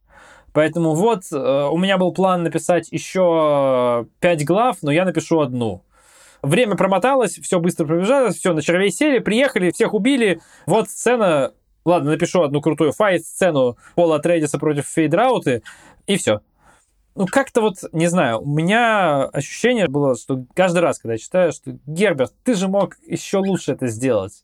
Ты же мог это так обыграть. А получилось немножко смазано. Вот у меня именно в плане все предыдущие смены темпа книги, и все предыдущие смены немножко вот жанр повествования, что ли, они очень круто и гармонично вписывались в то, что происходит. А вот здесь мне как будто просто вот преподали кучу фактов. Что-то там было сочно сделано, но не так сочно, как в предыдущей части книги, поэтому немножко это вырывалось из контекста. Единственное, что мне как раз вот скорее понравилось, это про принцессу Ирулан, когда Пола Трейдис говорит, что да-да-да, сейчас он приходит к Чане и говорит, я сейчас вот эту вот, вот эту в жены как бы формально возьму, ты формально будешь наложницей, но ты как бы не парься. Так как бы вообще никогда ничего с ней не будет, она вообще, он любит книжки, говорят, писать будет книжки писать. И это, мне кажется, такой неплохой гэг на тему того, что мы всю книгу до этого читали в эпиграфах цитаты из книг принцессы Ирулан. Это, конечно, довольно-таки забавно. Я так понимаю, что в дальнейшем, в следующих книгах она какую-то роль существенную играет в происходящем. Я не знаю, какую, потому что я, как бы, как уже говорил, книги не читал, но конкретно здесь показалось этот момент забавным, наверное, единственное, что было в концовке забавного и что мне понравилось. Ну, это, видишь, как бы вполне в каноне того, что писал Герберт, э, и Джессика была наложницей, которая не стала женой Лета, но при этом была единственная его как бы женщина. Ее коллега по цеху Бенни Гессерит, которая доставляла ей подсказки в замке, тоже была наложницей для того своего герцога, кто раньше был в этом замке. И вообще там тема наложница versus жена – это скорее политическая история, чем э, романтическая. Поэтому и Пол в целом вполне себе пошел в отца. Вот. Ну, и я, наверное, чуть завершу свою как бы, вот фразу про концовку. Мне кажется, мне кажется, что многие вещи, которые смотрятся смазанными, могут быть, на самом деле, заделом Герберта на продолжение.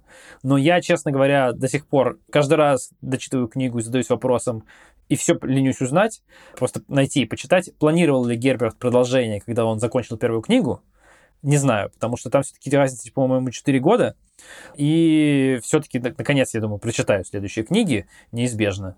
Вот. И тогда, наверное, может быть, у меня мнение поменяется по поводу концовки, потому что, может быть, он все-таки прикапывал себе э, заранее э, ружья на стену. Я тут добавлю контекст Аркаша. Да, ему пришлось остановиться в книге раньше, чем он хотел. Как я понимаю, вот как раз-таки следующая книга «Мессия Дюны» — это и есть концовка официальная линии пола опять же, я не прочитал саму книгу, это то, что я прочитал в интернетах.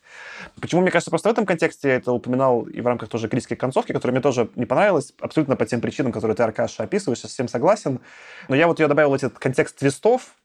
Если бы мы закончили, например, на месте, где узнали, что Пол, он Харконин, или мы узнали бы вот на месте, что Алия появилась, да, что-то произошло, после обеих этих точек мне было бы интересно следующую книгу прочитать а эта концовка для меня какая-то смазанная, и в целом даже вот при первом прочтении я такой, ну ладно, я не буду читать следующую книгу, мне не важно.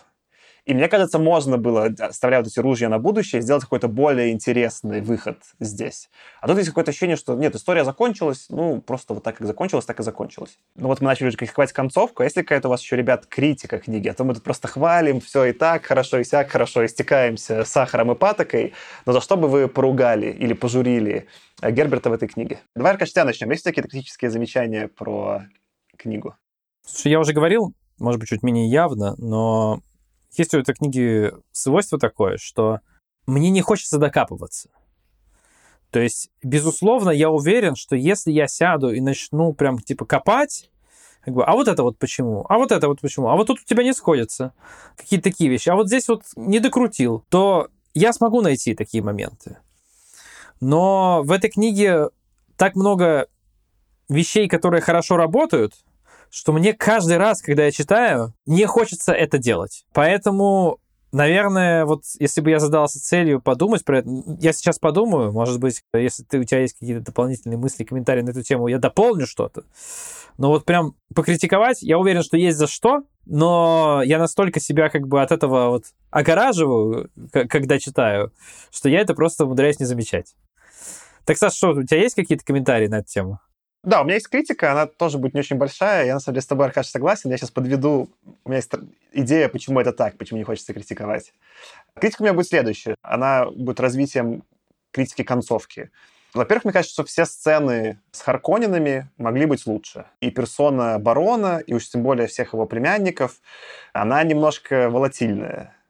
Барон действительно, он понятно, почему в экранизации Линча был, например, э, таким психопатом-истеричкой. Потому что он так в некоторых сценах ведет себя а в некоторых ведет себя очень умно дьявольски. А в конце нам представляют э, Фейдрауту как прям настоящего зеркального противника, равного по силе полу. Это не так было по тексту. Мне кажется, вот именно злодейские части были представлены не так интересно, как могли бы быть, хотя персонажи сами все довольно интересные. Это отчасти связано с тем, что, мне кажется, вся политическая часть, когда начинаются прям интриги-интриги, это то, что хуже всего состарилось. Например, вот эта финальная сцена, когда в целом все эти разборки между Шадамом и, и Рулан и, и Полом, когда они просто собираются в какой-то одной комнате, друг на друга что-то там орут, кто там что сделал, да, это такой прям, ну, немножко клише фильмов там каких-то 50-х, 40-х, 60-х.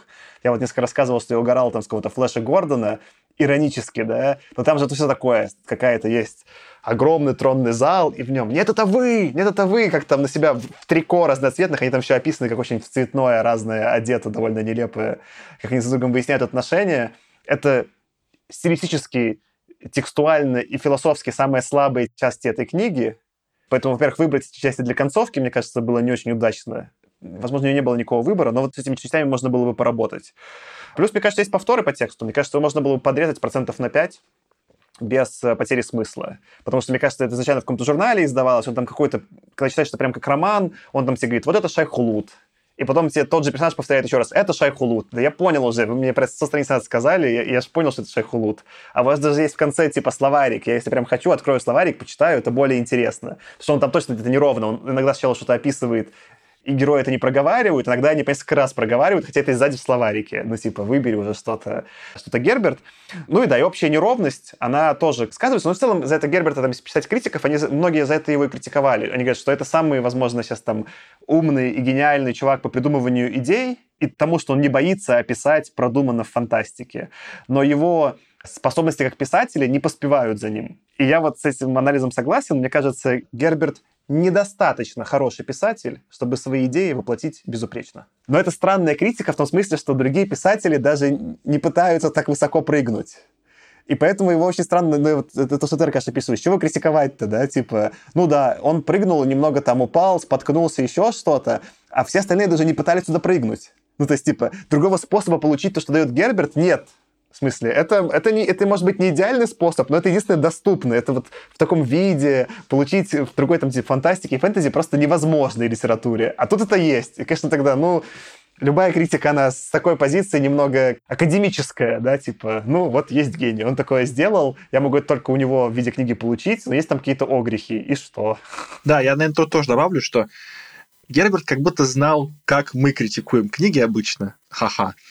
И он по всем нашим шкалам достаточно неплохо сделал. То есть мы же, когда критикуем, мы критикуем всегда за одни и те же вещи. Мы говорим, вот персонажи картонные, персонажи функции. Пожалуйста, в книге куча персонажей, не все равномерно прописаны, но рука не поднимется, и даже какие-то есть функции.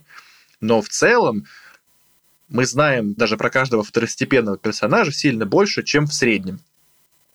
Доктор Юэ не просто предатель, и это все, что мы о нем знаем, а мы знаем, почему его не раскрыли как предателя. Есть там какая-то история. Дункан Айдах, он не просто рубака, он там еще полезен был, потому что вот он классно, значит, скрифалился с, с временными. И так мы про каждого героя что-то знаем мы там говорим, вот мир не прописан, вот, пожалуйста, мир прописан очень даже хорошо. Есть и про философию, есть и про религию, есть что-то про историю, есть как будто ощущение, что там мир гораздо больше, чем он на самом деле есть. Мы говорим, вот, например, затянуто. Ну, затянуто, да, зато полностью детально прописан мир. Тоже хорошо. И почему не поворачивается, мне кажется, покритиковать? Потому что часто есть у каких-то других авторов какой-то один или два элемента из наших вещей, которые нам важны, они сильно лучше, но есть у этого всегда какая-то обратная сторона. Если здесь сильно лучше, значит где-то сильно хуже. И это где-то работает, например, сейчас, простите, зайду на святое, Питер Уотс. Ну, безусловно, потрясающая проработка научной базы, но какая стоимость у этого? Что не каждому читателю получится прочитать Питера Уотса. Далеко не каждому получится понять Питера Уотса, вот так правильнее будет сказать. Кого-то он отпукнет, кто-то вообще его не поймет.